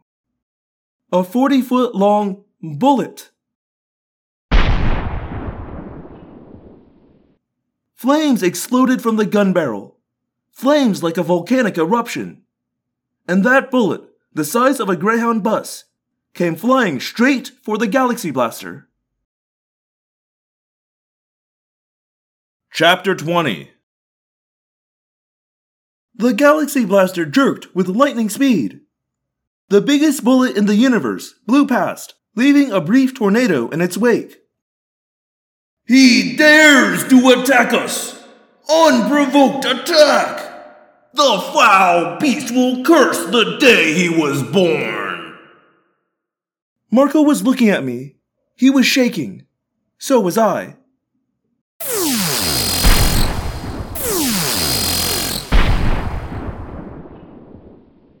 The limo swerved madly. The little ship swerved even more madly. We lofted up over the top of the limo. The human controller was directly beneath us, raising his gun. We fired, and the man slapped his head in annoyance.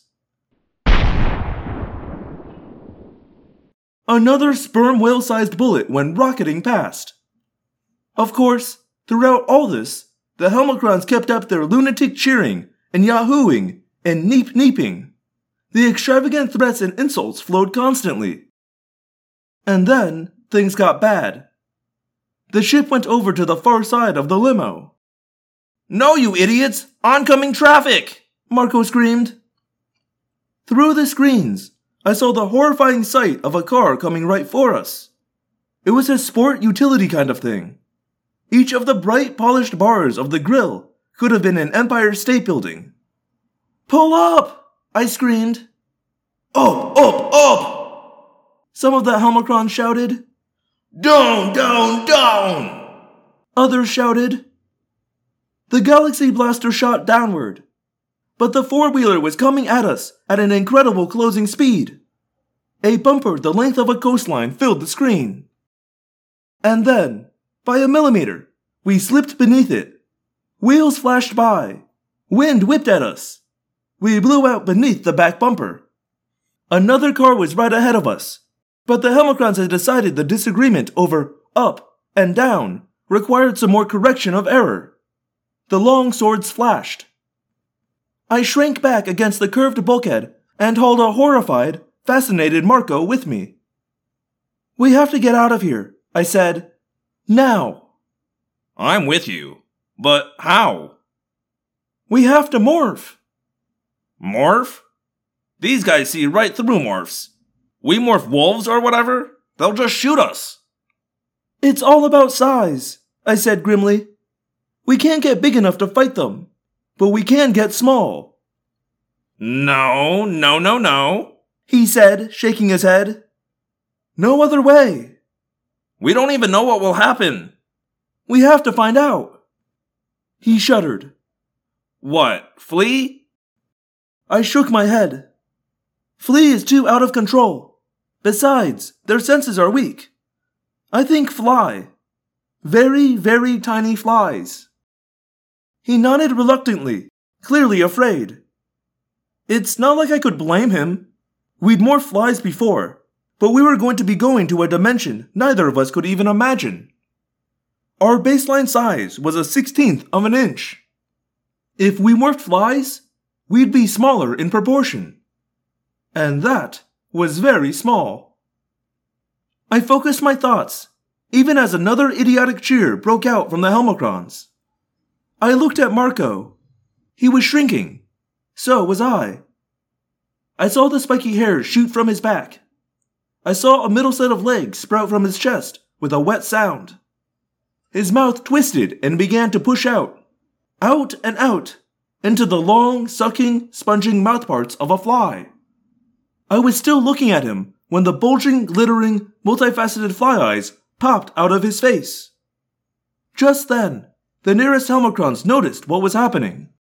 You will cry for all eternity for this! They yelled. They closed in around us. But now the Helmacrons were big, clumsy, slow moving behemoths. They reached for us and missed. And still, we shrank. Chapter 21 We shrank down toward the seemingly smooth deck. But just as the dirt had become rocks and boulders the first time we shrank, the smooth metal floor was now becoming a rugged plane of weird shapes, upjutting points, and cauliflower extrusions. I was seeing it all through fly eyes. A hundred TV sets, each seeing the same scene from slightly different angles. The colors were weird. They always are when you're in Flymorph.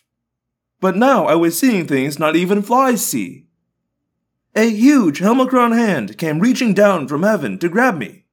But as it neared, I shrank faster and faster. And by the time it came its closest, I wasn't looking at flesh anymore. I was seeing individual cells. Ah! I yelled in shock. Oh man! Marco yelled. Biology class!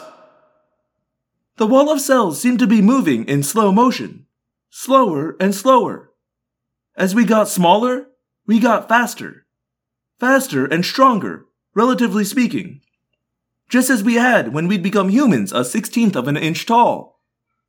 The Helmacron hand moved through molasses. The cells of the finger were like irregular bricks in a wall. But these bricks were bigger than we were. A lot bigger. Some were clearer, more translucent than others in the bizarre light. Some I could see right into. They were like clear plastic trash bags stuffed with faintly pink jello. Suspended in the jello, like so much fruit cocktail, were all the cell structures.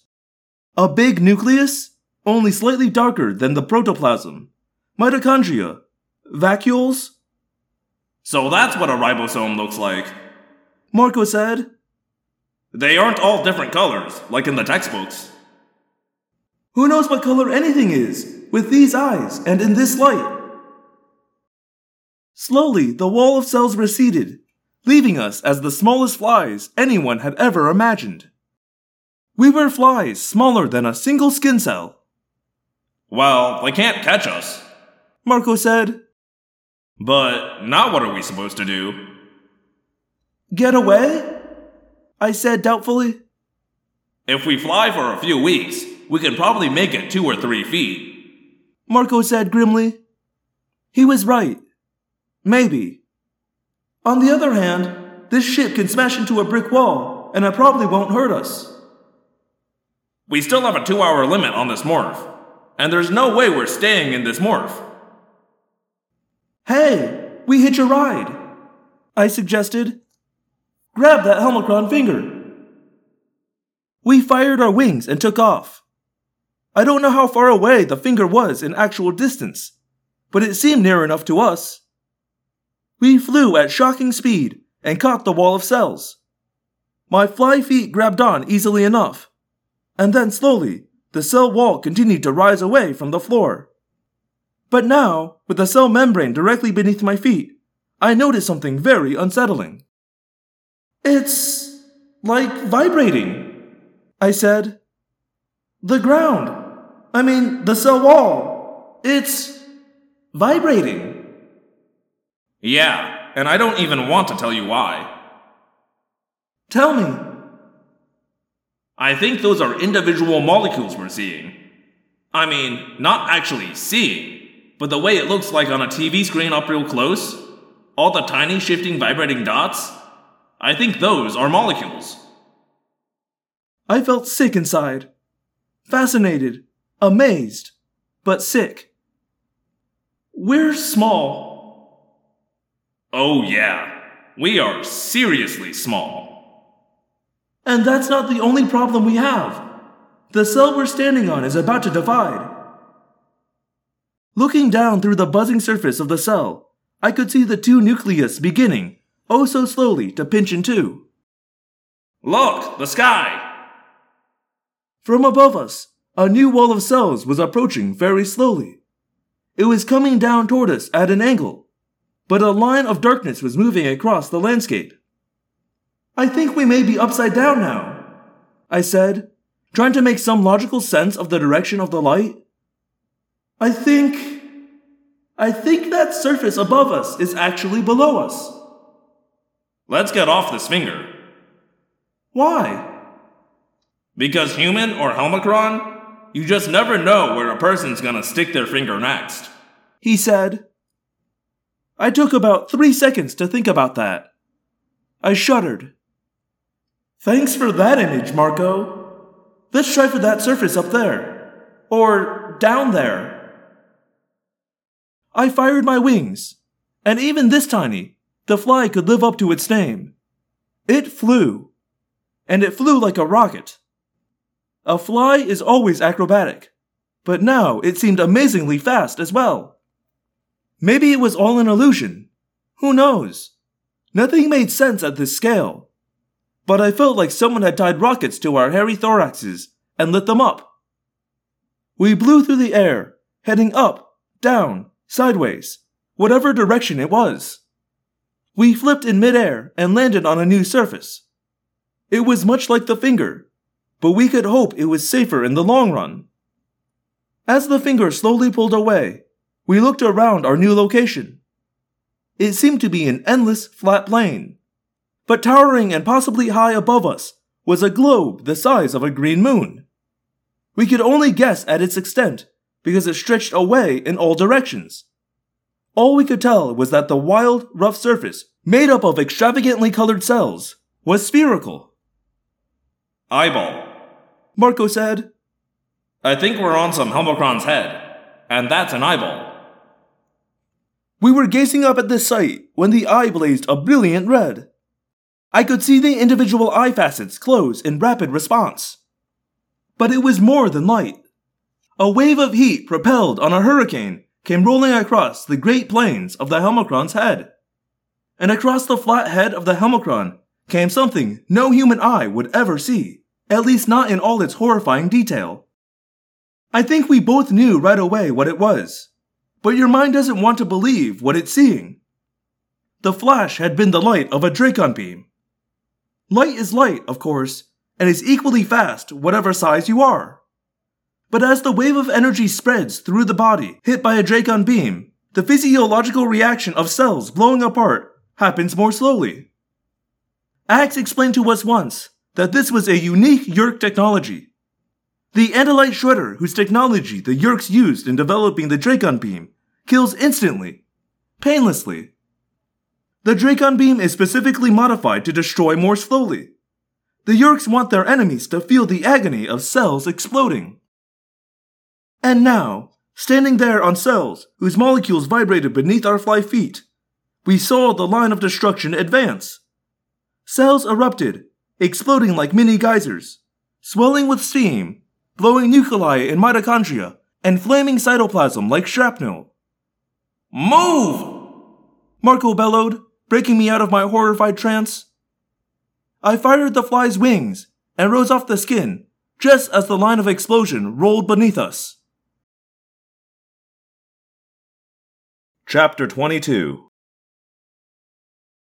Tornado winds, so hot they singed our wings, caught us and threw us through the air. We slammed into each other and instinctively grabbed hold, fly feet clutching fly hairs. We were thrown like meteors, rolling and tumbling out of control through the air. Everywhere there was fire.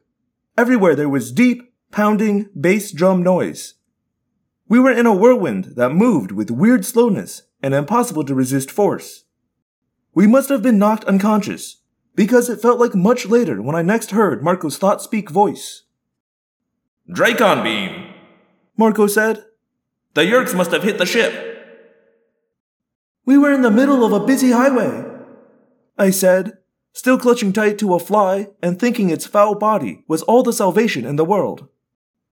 I think the wind is dying down. Heat is lower. Marco observed. Still, we held tight, till slowly, slowly, the wind did die down. The blast furnace heat lessened. The mad chaos subsided. We separated at last and flew side by side through the air. Were we still in the ship? Was there still a ship? There was no way to tell. Nothing was close enough to see. We could be anywhere. We could be an inch above the ground or a hundred miles up. We could be within six inches of a person or the last creatures left alive in the universe. We have to demorph, I said. We could be anywhere, Marco said. We could be in the middle of that highway with a truck bearing down on us. I tried to look around using my fly eyes, but fly eyes aren't great at distances. Flies have no need to see far. I tried out the sense of smell, but it was like it had been turned off. The scent molecules I normally would have tasted were probably too large, relatively speaking, for me to make sense of. If we demorph slowly, we'll settle toward the ground as we gain weight. I said. Unless the truck hits us. I'll go first. I said. Don't go all heroic on me. Marco said with a laugh. If we're gonna get hit, we'll get hit together. I focused my thoughts, fighting down the fear, and fighting down, too, the urgent desire to get as large as I could, as fast as I could. I felt the changes begin, and I backed off. I was larger, three or four times what I had been, and now I could better feel the direction of gravity. But even with my wings held immobile, refusing to answer the instinct to fly, I floated through the air. I demorphed a bit more. I was now dozens of times larger than I had been to begin with, but not all the way back to the sixteenth of an inch size. I was definitely dropping now. I could feel the direction of gravity. I knew up from down. I fell, but slowly. The air still buoyed me up, as well as the most wonderful thermal. Now, however, my human eyes began to replace the compound eyes of the fly. I saw Marco, like me, a hideous mix of fly and human, half falling, half drifting on the breeze. Then, far beneath us, I saw the ground. Or, at least what might be the ground. I felt like a parachutist in a free fall, spinning and falling, spinning and falling toward the ground. Only, instead of a square patchwork pattern of cornfields and roads, I saw what looked like a nest of gigantic snakes reaching up out of the distance. Oh, that looks good. Marco muttered. But now the breeze was blowing us across the huge snakes toward an area that was more open. It was like an endless pink plain, curved away toward the horizons. I let myself demorph some more. What other choice was there? I fell faster, but still slowly. I could see the snakes were a bit smaller, though still monstrous. And rather than being snakes, they looked like unbelievably long palm trees. They were planted in the ground a few miles down. They had rough, slender, waving, bent trunks, and at the top they split in two or three and became rougher. Oh my god, they're hairs! I said. We're landing on someone's head. Or armpit. Marco said. We came down at the edge of what seemed like a forest on one side and an endless plain on the other. We fell down through a widely spaced thicket of the rough textured hairs, down, down, toward the scalp below. It became darker down in the hair forest, and we were not alone. There were no bright eyes blinking at us from the dark, like in some cartoon jungle. No, the creatures we passed had no eyes. They clung to the scalp at the base of the giant hairs and almost seemed to be waiting for us as we fell. Eight legged, clumsy, clanking, awful beasts. They were there by the hundreds, everywhere around the base of the hairs. In the normal world, they were too small to be seen, but to us, they were as big as dogs. Mites, I said, fighting an urge to throw up. Everyone has them. Let's get big, right now. We demorphed the rest of the way, rocketing back to our 16th of an inch height, just as we landed between a pair of mites. We were now far bigger than the mites. They were like rats to us, and they were not aware of us, interested in us, or able to respond to us. Still, those hideous mechanical things scared me deep down inside. Fully human once more, we ran at full speed toward the line of hair and scalp. Thank goodness they haven't totally cured baldness yet. Marco said as we rushed, panting, out onto the open pink scalp. We could see again, like humans, and we could hear. What we heard did not make us feel any better. A Helmacron ship, Visser 3 said. It's almost cute. What's left of it? Ha ha ha!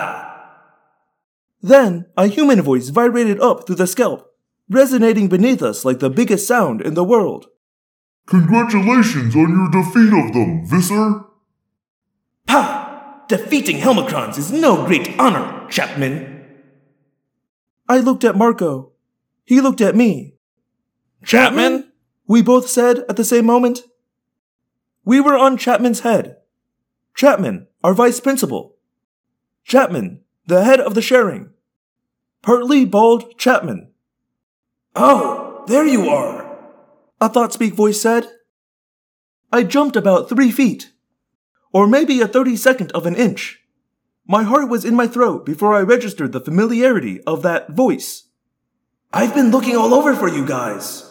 Tobias said calmly as he swooped down from the sky an inch above us. Chapter 23 Tobias, what are you doing here? I yelled in sheer joy at seeing him. I also yelled because although a hawk hearing is better than human hearing, we were still very small. You're standing on Chapman's head, and you want to know what I'm doing here? He laughed. You had us worried. How did you find us? The other Helmacron ship, the Planet Crusher. Rachel managed to smash it with a tire iron, knocked it down. Jake grabbed it and clamped it into the vise in Cassie's barn. He landed beside us, sinking his talons into the scalp. The one my dad uses to hold wood he's working with? I asked. My father has a small tool bench in the back of the barn. He uses it to repair cages and fix the barn itself. There is a large vise mounted on the tool bench. Yeah, he got him in the vise and kept squeezing till they agreed to help us. You didn't trust them, I hope. Marco said. We're not idiots. They gave us hostages. Their captain and a bunch of other high ranking. No! I yelled. You are idiots! Marco cried. All Helmacron leaders are dead. They don't trust anyone living, so all their leaders have to be dead. Say what? Just go with it, I said. Are Jake, Rachel, and Ax here too? And where is here, by the way? Marco asked. Yeah, they're all here, but in Morph. It's a meeting of the sharing. Visser 3 is here at the secret part of the meeting. You know, where only the leading controllers attend? He's playing show and tell with the Galaxy Blaster. He smoked it with a Dracon beam, I guess. He's holding it up and babbling about the Helmacrons. Chapman is applauding. Now that I thought about it, I could feel a sort of concussion that translated up through Chapman's head. It might be clapping. And if I looked hard toward the horizon, I could see the tops of other heads, kind of like a chain of mountains in the distance. there was a continuous rumble of noise, speaking voices, and occasional applause. Suddenly, I had a terrible premonition. Where's the blue box? I demanded. Well, Ax has it. We're in that old meeting hall the sharing uses sometimes. Tobias said. Ax is outside in human morph. He's waiting till we rescue you guys. Then we're going back to the Helmacrons to get them to unshrink you. Why would you bring the blue box here? Marco raged. The Helmacrons want it bad. We couldn't be sure we could hide it well enough from their sensors, so we had to bring it with us. We can't lose it. After all, the Helmacrons needed to unshrink you guys, which they promised to do, and. Oh no! I said. The Helmacrons tracked the Galaxy Blaster and told you where it would be. Then you guys came here with the blue box? Don't you see? The Helmacrons are going to try and take the blue box. They figured we'll be too busy fighting Yeerks to stop them. But they're back at the barn, and. Oh man, Ax! We have to get to Ax! He's in human morph with human eyes. He doesn't even realize he has to look behind him. Tobias flapped his wings and caught air. He began to fly away, leaving us stranded on the vast, mostly empty plain of Chapman's Head. But Tobias didn't get far. Now we shall destroy all who oppose us! The familiar, blustering Helmacron voice shouted. All will cringe and cry and wail and rue the day they first drew breath.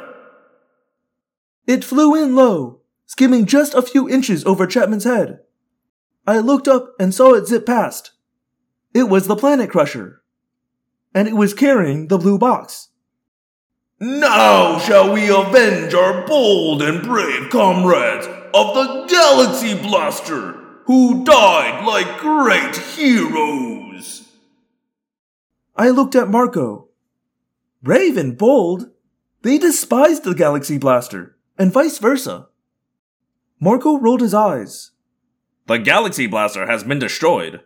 Now they're cool. I'm telling you, these guys are nuts. The Planet Crusher, straining to carry the blue box, stopped and hovered just a few inches over Chapman's head. Chapman's head began to turn, following the ship. The scalp dome tilted down, down till we could see over the edge of our little world. And there stood a vast, dim, but unmistakable figure. Visser 3, looking unhappy as well he should, because the Planet Crusher was aiming right at him. They fired. The green flash beam bathed the Visser in its light, and as we watched, he began to get smaller. Chapter 24 Oh, most magnificent and omnipotent one! We have taken the blue box of transforming power! Though the blessed and glorious heroes of the Galaxy Blaster are gone from us, we of the Planet Crusher shall avenge them! From the log of the Helmacron ship, Planet Crusher! Visser 3 literally began to shrink from sight. Chapman immediately made a mad grab for the little ship, but it skipped away easily from his groping fingers. There was a lot of loud yelling, but no one stopped the little ship from firing again, again, and again. Jake, Rachel, Ax! Tobias yelled in Thoughtspeak. We have problems here. Like right now. But I guess they already knew about it. It was hard for me to make sense of what I saw, since I was watching the movement of shapes so vast they might as well have been planets. But I did make out a humongous ball of gray and pale feathers go flying past, shockingly close to Chapman's face. It was a peregrine falcon that could have swallowed a blue whale, from my perspective. Talons so big it would take me five minutes to walk from end to end of them, came flashing out, reaching for the Helmacron ship. It wasn't about saving Visser 3, of course. It was about the blue box. That box could not fall into Yeerk hands. Indeed, as he shrank, becoming an ever smaller and smaller Andalite controller, Visser 3 cried out in anguished thought-speak. The blue box! The morphing cube! Get it! Get it, you fools! Nothing else matters! Get that box! Total pandemonium followed as huge, shadowy creatures rushed to and fro around our perch on Chapman's head. There was Jake and his falcon morph, dodging and swerving at incredible speed, although it seemed pretty pokey to us, trying to snatch the box from the Helmacrons. There was Ax, back in his own proper, monstrously large and light body, his stalk eyes looking like big green swimming pools. And Rachel, so big it looked like her shaggy bear head must be scraping the stars out of the sky. Human controllers ran here and there. I even thought I saw a flash of a Hork-Bajir horn rushing past. It was like this awesome dance of giants. A titan hoedown. And everyone was yelling. Rachel, grab it! Jake yelled. Get, the, box! Get, the box! Various panic controllers yammered. Get to the box, or I'll make every one of you suffer! Mr. 3 yelled in an enraged, impotent thought-speak. And of course, the Helmacrons would not shut up. Scurry in heedless terror, pathetic weaklings! It will not save you from our righteous wrath! Everywhere, hands and talons and claws were grabbing at the ship. But nothing seemed to connect. Even slowed by carrying the weight of the blue box, the Helmacrons were faster than the blundering mob of controllers and morphed animorphs. Struggle in vain, pitiful inferior creatures! All will serve to burnish the everlasting glory of the Helmacron Empire and its mighty warriors! Jake, Rachel, Ax, and Tobias were thought speaking so that only we and they could hear. What they had to say wasn't encouraging. Rachel, look out! Behind you! I got him! No, I don't! Prince Jake, it is coming your way! Ah! No, no, no! They got me! I'm shrinking! The treacherous little. We have to help, I told Marco, grabbing his shoulder. Help? What are we gonna do? We couldn't beat a mad mitochondrion. Oh man, I'm getting small! Rachel cried. I am so going to kick Helmacron butt. Then, a few seconds later, Okay, now this is way small. They're going to get all of us! I cried. I have seldom felt so desperate and helpless. What could we do?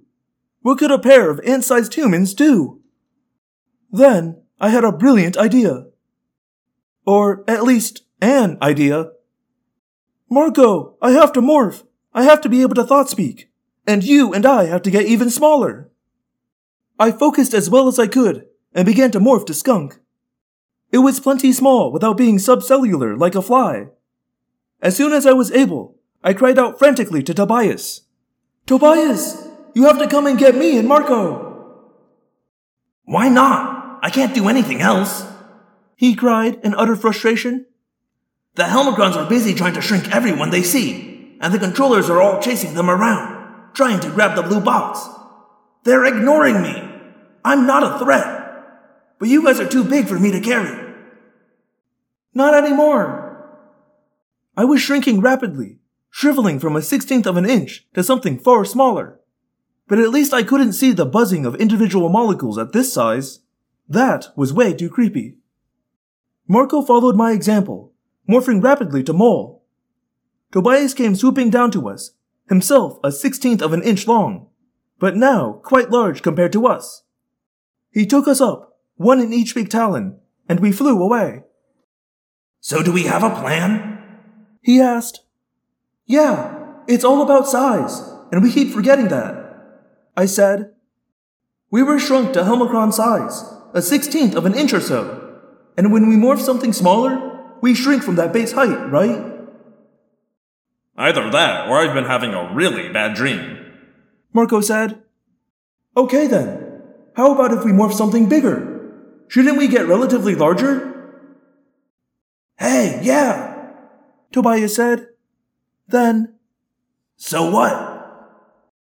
so you said the Helmacrons are ignoring you, since you've already shrunk. I said, Yeah, again. So what? so, do you think you can land on the Helmacron ship? Chapter 25 We clung to Tobias's leg, crawling up into his lower feathers so he'd have use of his talons. And then we flew. It was still a melee. Human controllers were chasing the Helmacron ship, trying to grab the blue box.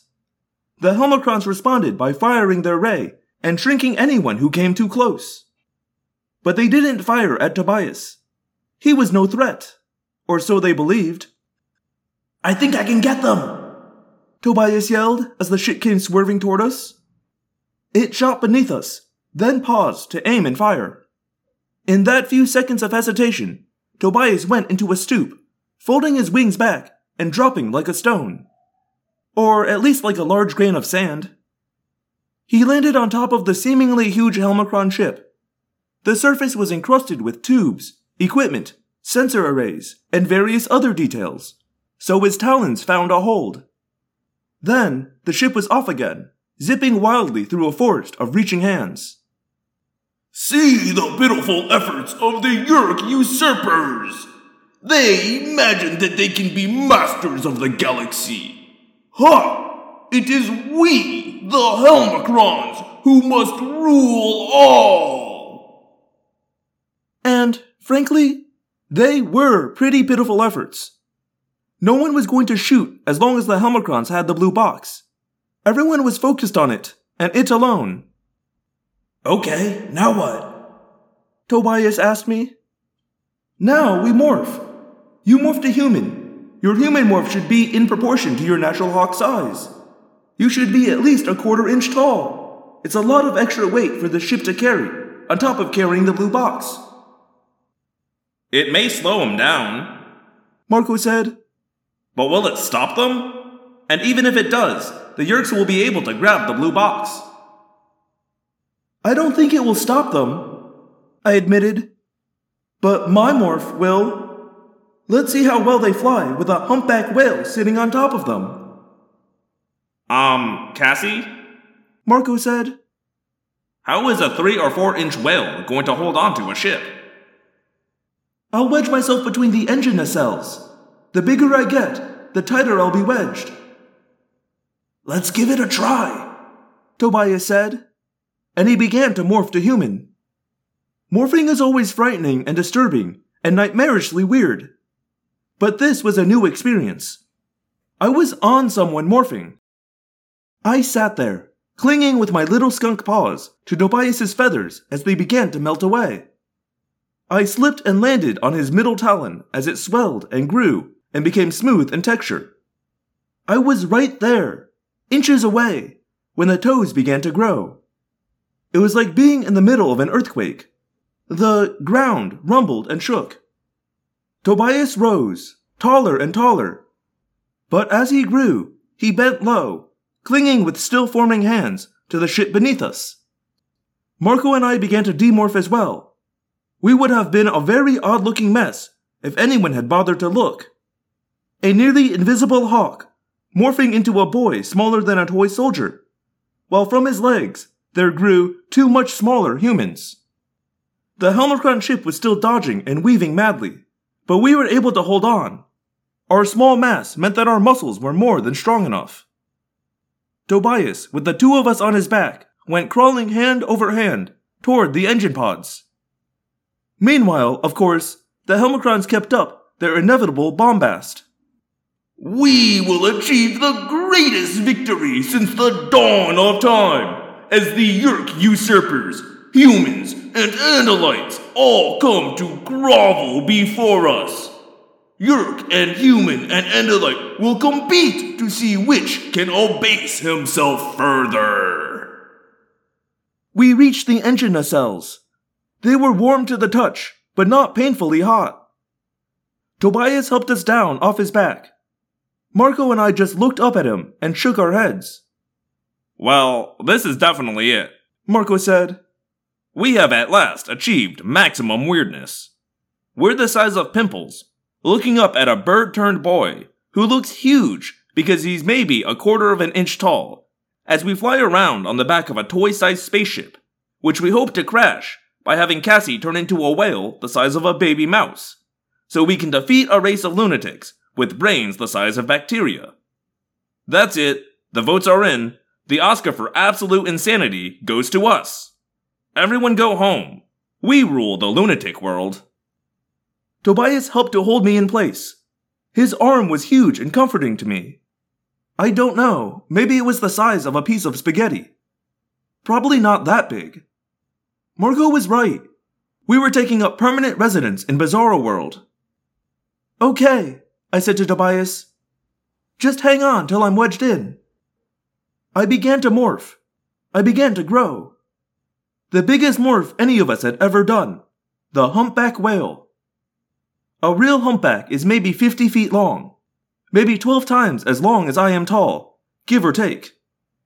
My baseline now was roughly a sixteenth of an inch. 12 times a sixteenth of an inch is less than an inch. But you have to realize that the ratio was for mass, too.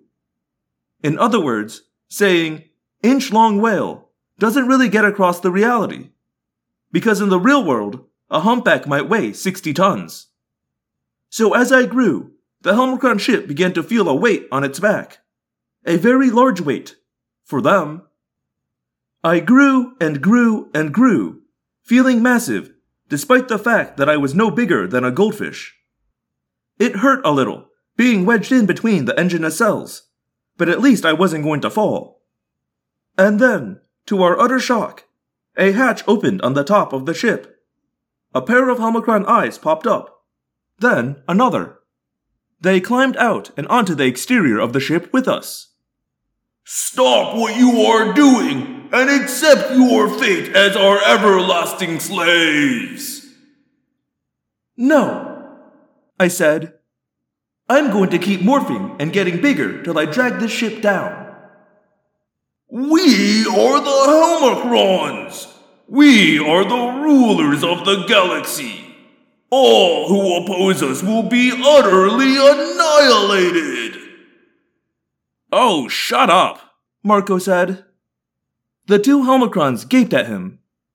Just shut up! I mean, shut up! Shut up! You aren't the masters of anything! You're lice, for crying out loud! You're fleas! You couldn't go mano a mano with a maggot and hope to win! And that's sad because a maggot has no manos. Tobias grabbed the two Helmacrons and held them up in the air. Their little legs kicked wildly. Bow before us and beg for your lives, abject, insignificant specimens of an inferior species! The Helmacrons yelped. Cassie, morph some more, Marco said. I resumed morphing and grew still larger. The Helmacron ship wasn't dodging and weaving as well as it had been. It was slowing. It was sagging to the rear. And it must have been losing altitude as well, because the reaching, grasping hands were all around us. Huge fingers like the columns of Greek temples stabbed the air. Nightmare faces the size of great lakes were all around us. The green ray continued to fire, but now the hands and faces were closing in, and the little ship was slowing. Give it up, you idiots! Marco raged at the Helmacrons. Give it up, and Cassie will demorph. Surrender so you can get away. We are the Helmacrons. We will never surrender. All will exist only to serve us. All will be our. And that's when the really, really, really large hand slammed into the side of the ship. Chapter 26 Wham! Crunch! Gigantic fingers rose above the edge of the ship. Slowly, slowly, they closed around it. I could see the swirls of fingerprint, could see the huge, creek wide creases and folds in the hand. The ship should have been able to get away, but it was too overburdened. The Helmacrons would not release the blue box, and they would not surrender to us. My plan was looking like a really bad idea. Demorph! Tobias yelled. He's right. Demorph. Marco agreed. Better the Helmacrons than the Yeerks. I started to demorph, shrinking as fast as I could. Too late! A thumb the size of Manhattan rose from the far side of the little ship. We were caught! I have it. A monstrous voice bellowed, very close by. And then, from above and behind the thumb, something that looked exactly like a crescent moon and was just about that big came swooping in. Even to us, it seemed to be moving fast. It sliced down and down and down. Whap! Ax's tail blade hit the thumb. The thumb suddenly disappeared. I heard a world shattering bellow. The ship tumbled, out of control, around and around. Tobias let go of the Helmacrons and grabbed the first thing he found to grab.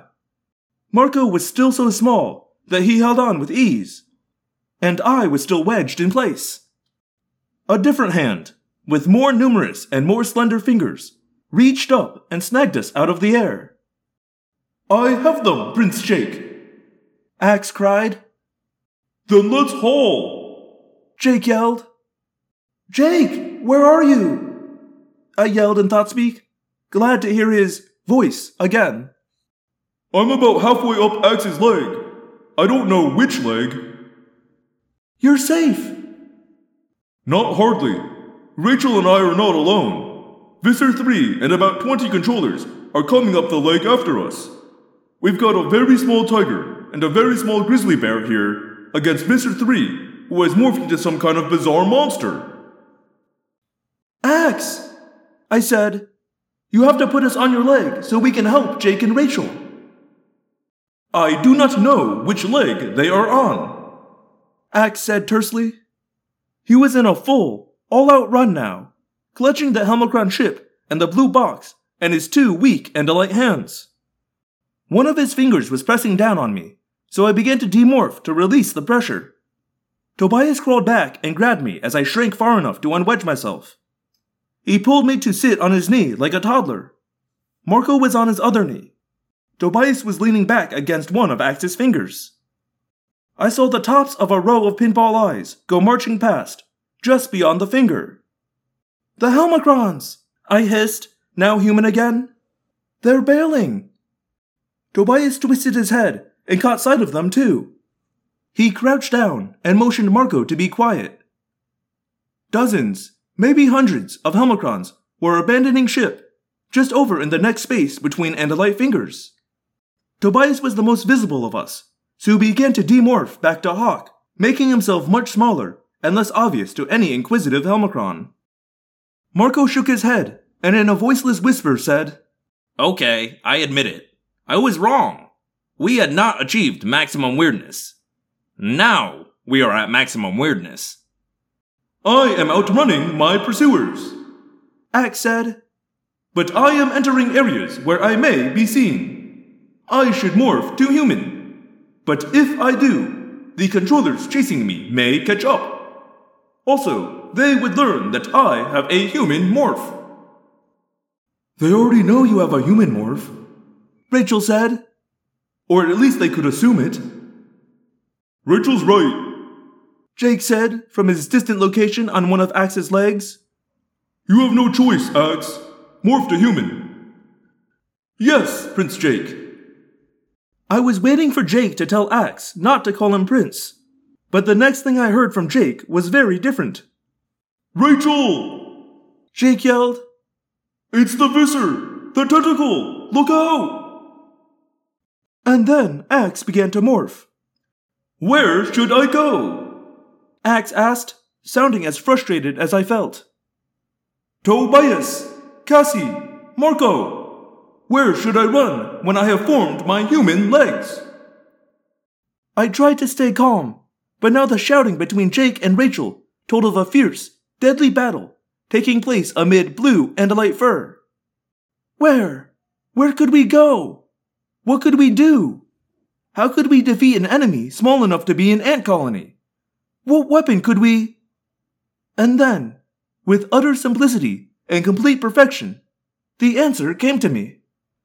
Tobias, I said, tell Ax not to morph to human. We need to fly. Fly where? To the zoo. We have to go to the gardens. But why? To reload, I said grimly. To reload. Chapter 27 Oh, most high and tremendous! A calamity has befallen us. Our own ship has now been captured. But we fear nothing. We are the boldest of the bold, the bravest of the brave. Nothing will stop us as we take control of this vast expanse of huge blue fur, and from that base, launch again our plans to conquer the universe. From the log of the Helmacron ship, Planet Crusher. I had a plan. A pretty good plan. Just one little problem. We had to stay alive to reach the gardens.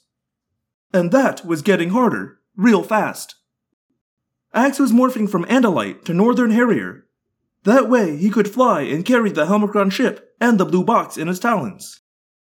And all of us were on him. Marco, Tobias, and I on his fingers.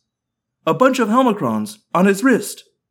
Jake and Rachel on one of his legs, running and fighting Visser 3 in Morph, and a bunch of very tiny human controllers. Just one thing. When Ax morphed, not all his body parts stayed in the same locations. Each morph is different. I don't know why. They just are. And now, as Ax's body began to melt and shrink and run together, unfortunate things were happening. The hand we were on was ceasing to exist. It was like we were standing on molasses. The skin beneath us and around us melted slowly together. It ran beneath our feet, a slow moving, sludgy river. The gigantic finger on our left and the equally gigantic finger to our right were running together. The molasses skin filled the gap between, raising us higher relative to the fingers. But lower, too, because the whole time, Ax was shrinking. Suddenly, we seemed to be moving on a swift conveyor belt that went off the edge of the world. It was like we were on a conveyor belt that became an escalator that then got steeper and steeper. Look out! Marco cried. Morph to birds! Tobias shouted as he flapped his wings and went airborne. I was slipping, sliding on my belly, grabbing frantically at slick, moving, flowing skin. Beneath me, a fall of miles. Then, a handhold. My fingers grabbed, bare millimeters to grasp, but the ledge I held was growing deeper. My wildly swinging feet found another crack. I clung to a shifting, melting, slithering cliffside. The angle got worse still. I was upside down. And yet, with my insignificant mass, I found I could hold on to the widening cracks. Marco was dangling not far away, also digging frantic hands and blind feet into cracks in the cliff. We would have fallen, but for the fact that gigantic feather patterns were appearing across the melting skin. The patterns traveled over the skin like the cracks on a thawing frozen lake. The patterns had just a bit of depth, just enough for a sixteenth of an inch tall creature to grip. Then, between Marco and me, an explosion. The ground erupted as the shallow feather pattern suddenly became fully three dimensional. Sprout? A feather sprouted between us, sweeping us into its heights. Gray and white veins grew out of the central shaft, thickening and stiffening till they felt like large bamboo sticks. The feather lay back, then, closely packed with feathers above and below and all around us. At this point, we were almost horizontal again. It was a gentle slope down the feather shaft to the ground. I felt a slow, steady, up and down motion, though that changed the slope from down to up and back again. We're on a wing, Marco said. Tobias came swooping in and landed hard. You're on a wing feather, he said, gasping and panting. I can't fly. Too much turbulence. And we have trouble. Trouble? Marco said, mocking. Trouble? What makes you say we have trouble? Everything seems fine to me. Perfectly fine. I have never been better. Tobias didn't laugh. Somehow, we all ended up on the same wing. One of Ax's legs must have melted with his hand to make this wing. Jake and Rachel are just half an inch away. The Yeerks are coming on fast, and the Helmacrons are forming into what looks like an army, about a quarter of an inch over that way. See? I told you, everything was fine. Marco, we have to morph. We can't let the Yeerks see us as humans, I said. Moments later, a gorilla and a wolf resided in the weird forest of feathers. We trotted down the feather to the ground, the dimpled bird flesh beneath us. And just in time, a tiger and a grizzly bear came racing toward us, staggering through the slanted quills. Since Jake and Rachel had been shrunk while in morph, they, too, were a sixteenth of an inch tall. Jake's tiger face was bloody. He was panting, but not beaten yet. Good to see you guys. He said. Where are the Yeerks? Tobias asked. Oh, they'll be here pretty quick. The Visser is in some weird morph. Lots of bladed tentacles, like a Hork Bajir on steroids. Plus, there's a bunch of very scared human controllers. I'm tired of running, Rachel said. Let's just do this right here. Jake and Rachel joined us, shoulder to shoulder. A huge, lumbering bear, a lithe tiger, a powerful gorilla, and me, a wolf with senses that could smell and hear and almost taste the approaching Yeerks. I was so focused on the Yeerks, I almost didn't hear the other sound. But then, the Visser's monstrous morph came rushing from the feather forest. It was like a blood orange Medusa's head, each hair snake carrying a scythe. Crowding in behind him were a bunch of very nervous looking human controllers, including Chapman. Visser 3 came to a stop. We stood facing him. I saw none of the Visser's usual cool arrogance. Strange place to meet for our final battle, Andalites, he said. But battle we must. That was pretty calm for him. I think maybe the fact that he was the size of a dandruff flake depressed him. We faced off, Yeerk versus human, although the Yeerks still believed us to be Andalites.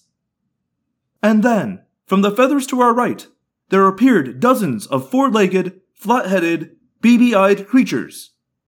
Ha! Our pitiful foes gathered together! All the better to quake in terror before Helmacron might. Surrender and live out your pitiful lives as our slaves, or fight us and die as weaklings. For a long, frozen moment, no one moved. Twisting his tentacles aside to reveal a hideous face, the Visser looked at us. I don't know about you, Andalites, he said, but these creatures are really, really, really annoying me. Now, I know it's not possible for a tiger to grin, but I swear Jake did. And for the first, and probably last time in history, humans and Yeerks turned as one to face a common enemy. Unfortunately, or fortunately, the truce didn't last long, because just then Ax announced, We are over the gardens. I gave him quick thought speak directions and yelled to the others, We have to get off this bird. What? Jake demanded. We have to jump. I said, We have to jump off Ax. Excuse me? Rachel said, We're like a billion miles up. Just trust me. I said, Go to the end of a feather and get ready to jump. Chapter 28 I ran. They followed. We left the Yeerks to face the Helmacrons, who, naturally, were yammering happily about us. Fleeing like quivering cowards before the very flower of Helmacron might! I don't like running away. Rachel growled. But she followed me as we hauled along a slanted feather shaft. It was a long run, but suddenly we could feel a powerful wind blowing over us. Wind like a hurricane. Ax, are we there? I cried. One moment! Prepare yourselves! Jake, Rachel, everyone! I said. When Ax says jump, leap off the edge of the feather. We're too small to get hurt falling. Besides, we'll have a soft landing. As soon as he. Suddenly, the Visser's monstrous morph was rushing toward us. I changed my mind, he said. I think I'd rather kill you. No! Ax yelled. We jumped, each to the limits of his abilities. My wolf body jumped pretty well. And then I was falling. Falling forever, with a grizzly bear not so far above me. Beyond the bear and the tiger, I saw a shocking sight. The Visser had followed us. His octopus like morph was falling, legs flailing. And behind him, like so many suicidal jumpers, came a dozen or more human controllers. Far above, at the limits of my vision, I saw a lemming rush of Helmacrons. But because Ax was moving slightly, we were all spread out across the sky. Us, then the Yeerks, then the Helmacrons. We fell and fell and. Poomp! Landed. We landed in rough fur. I tumbled between a pair of hairs and fell some more. In my wolf morph, I couldn't grab hold with anything but my powerful teeth. So that's just what I did. I clamped my teeth around a stiff, springy hair. Once I saw that Rachel, Jake, and Marco were all safe on the skin floor beneath us, I let go and dropped. I landed on all fours, and instantly I began to demorph. You going to tell us what this is all about? Jake demanded, none too gently. I'm not totally sure, I admitted. But something occurred to me. When the Helmacron shrank us, they also shrank all the DNA inside us. All the morphs were reduced to that same scale, right? So? Marco asked. Well, it occurred to me that new DNA, newly acquired DNA, might not be shrunk. Jake was already halfway to human. Hey, you're saying that. His thought speak ceased as he made the transition out of morph. I was almost fully human, standing crouched beneath a huge hair. Yes, I said. At least, I hope. We should be able to acquire this animal we're on and morph it. Full size.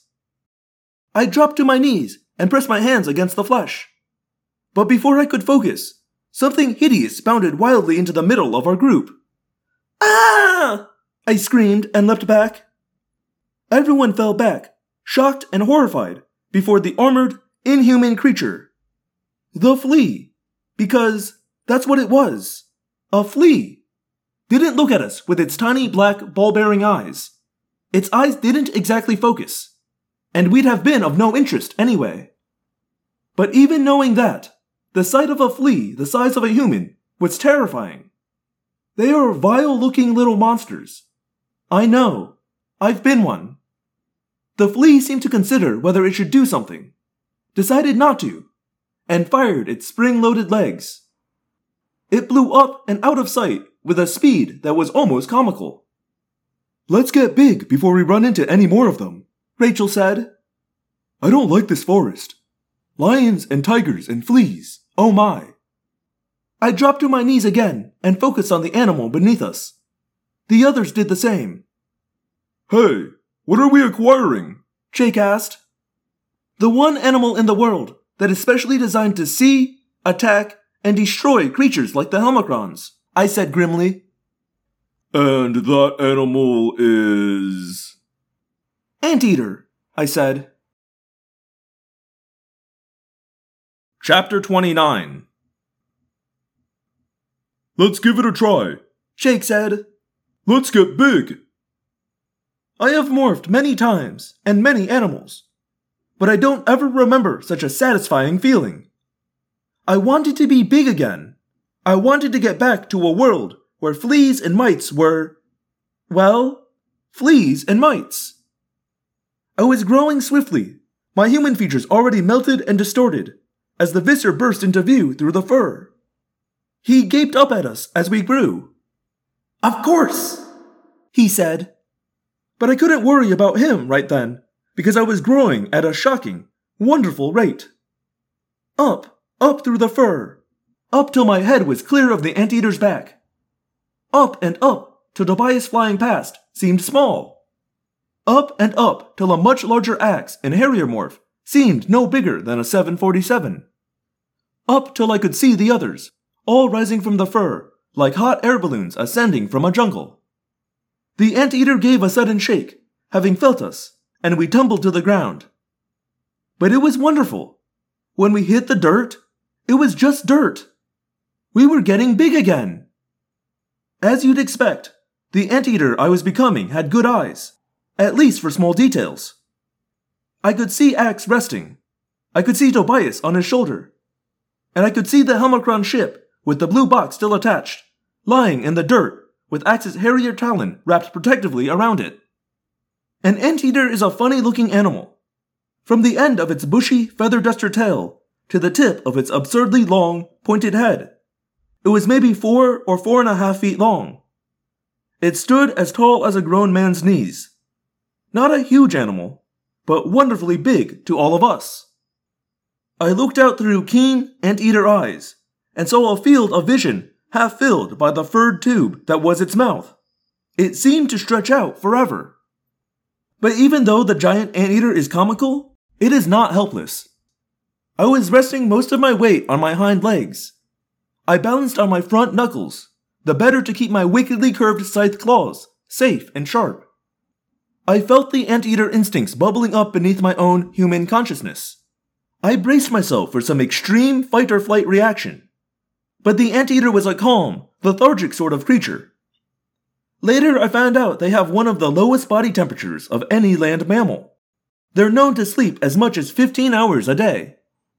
But this was not a stupid animal. I had excellent hearing and an excellent sense of smell. And I could quite clearly see the rushing groups of Helmacrons and human controllers on the ground. I was in such control of my more obvious instincts that I didn't even really think about what happened next. Flit! My tongue shot out an amazing two feet.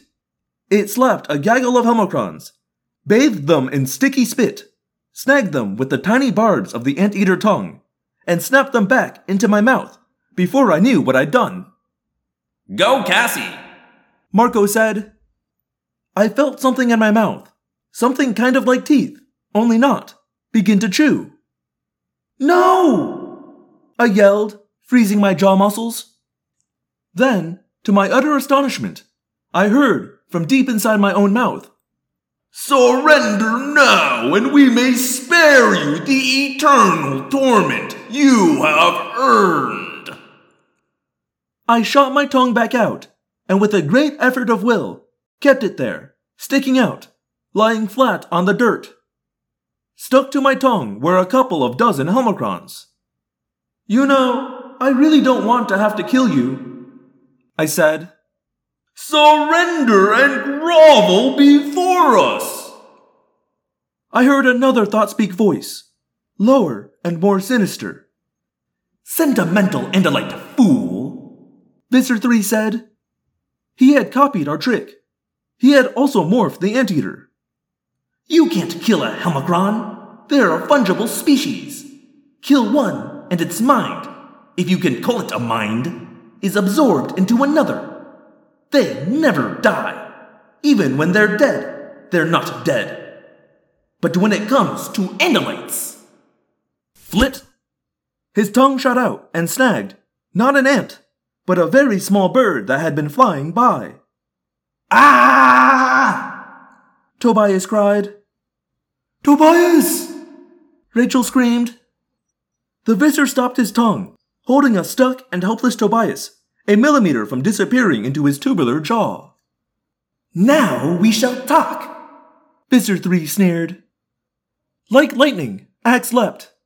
Like lightning, his tail blade came down and stopped, quivering, pressed against the Visser's anteater throat.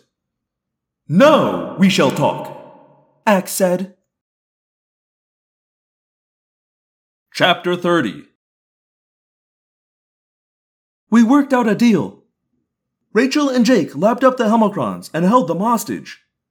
it was a relief to know that the Helmacrons were basically unkillable.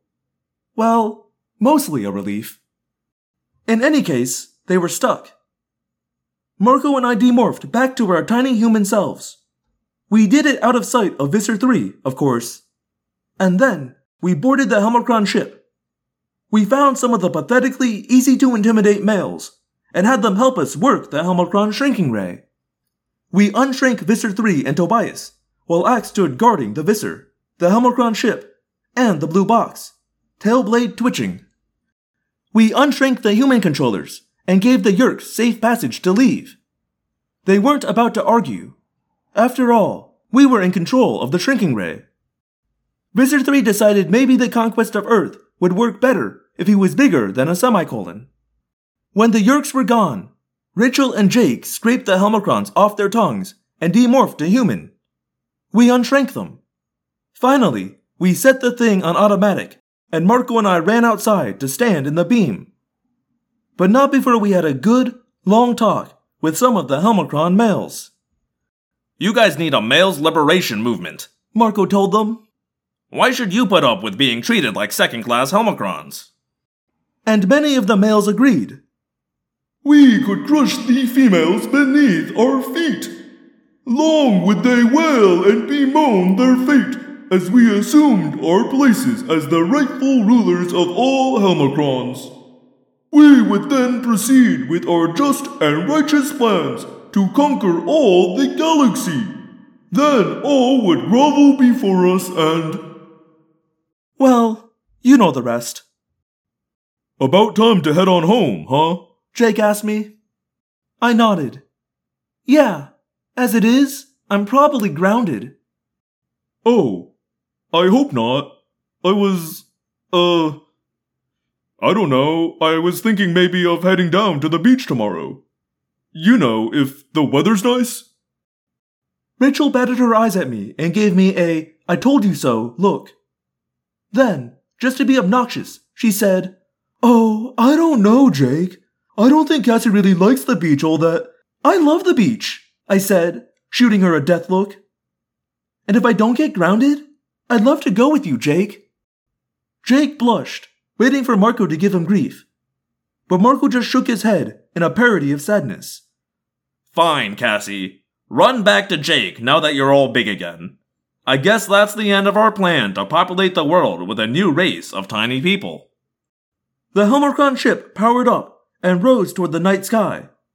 And receding in the distance, we heard the thought speak voices. All females will now grovel before our tremendous power. You will worship us as your true masters. It is the male Helmacron who shall make all tremble. Never will females be anything but absolute rulers over all males. We shall dominate the entire universe, but we'll start with you. We headed home, leaving the Helmacrons, female and male, to work things out sensibly among themselves, knowing with absolute certainty that there was no chance they would.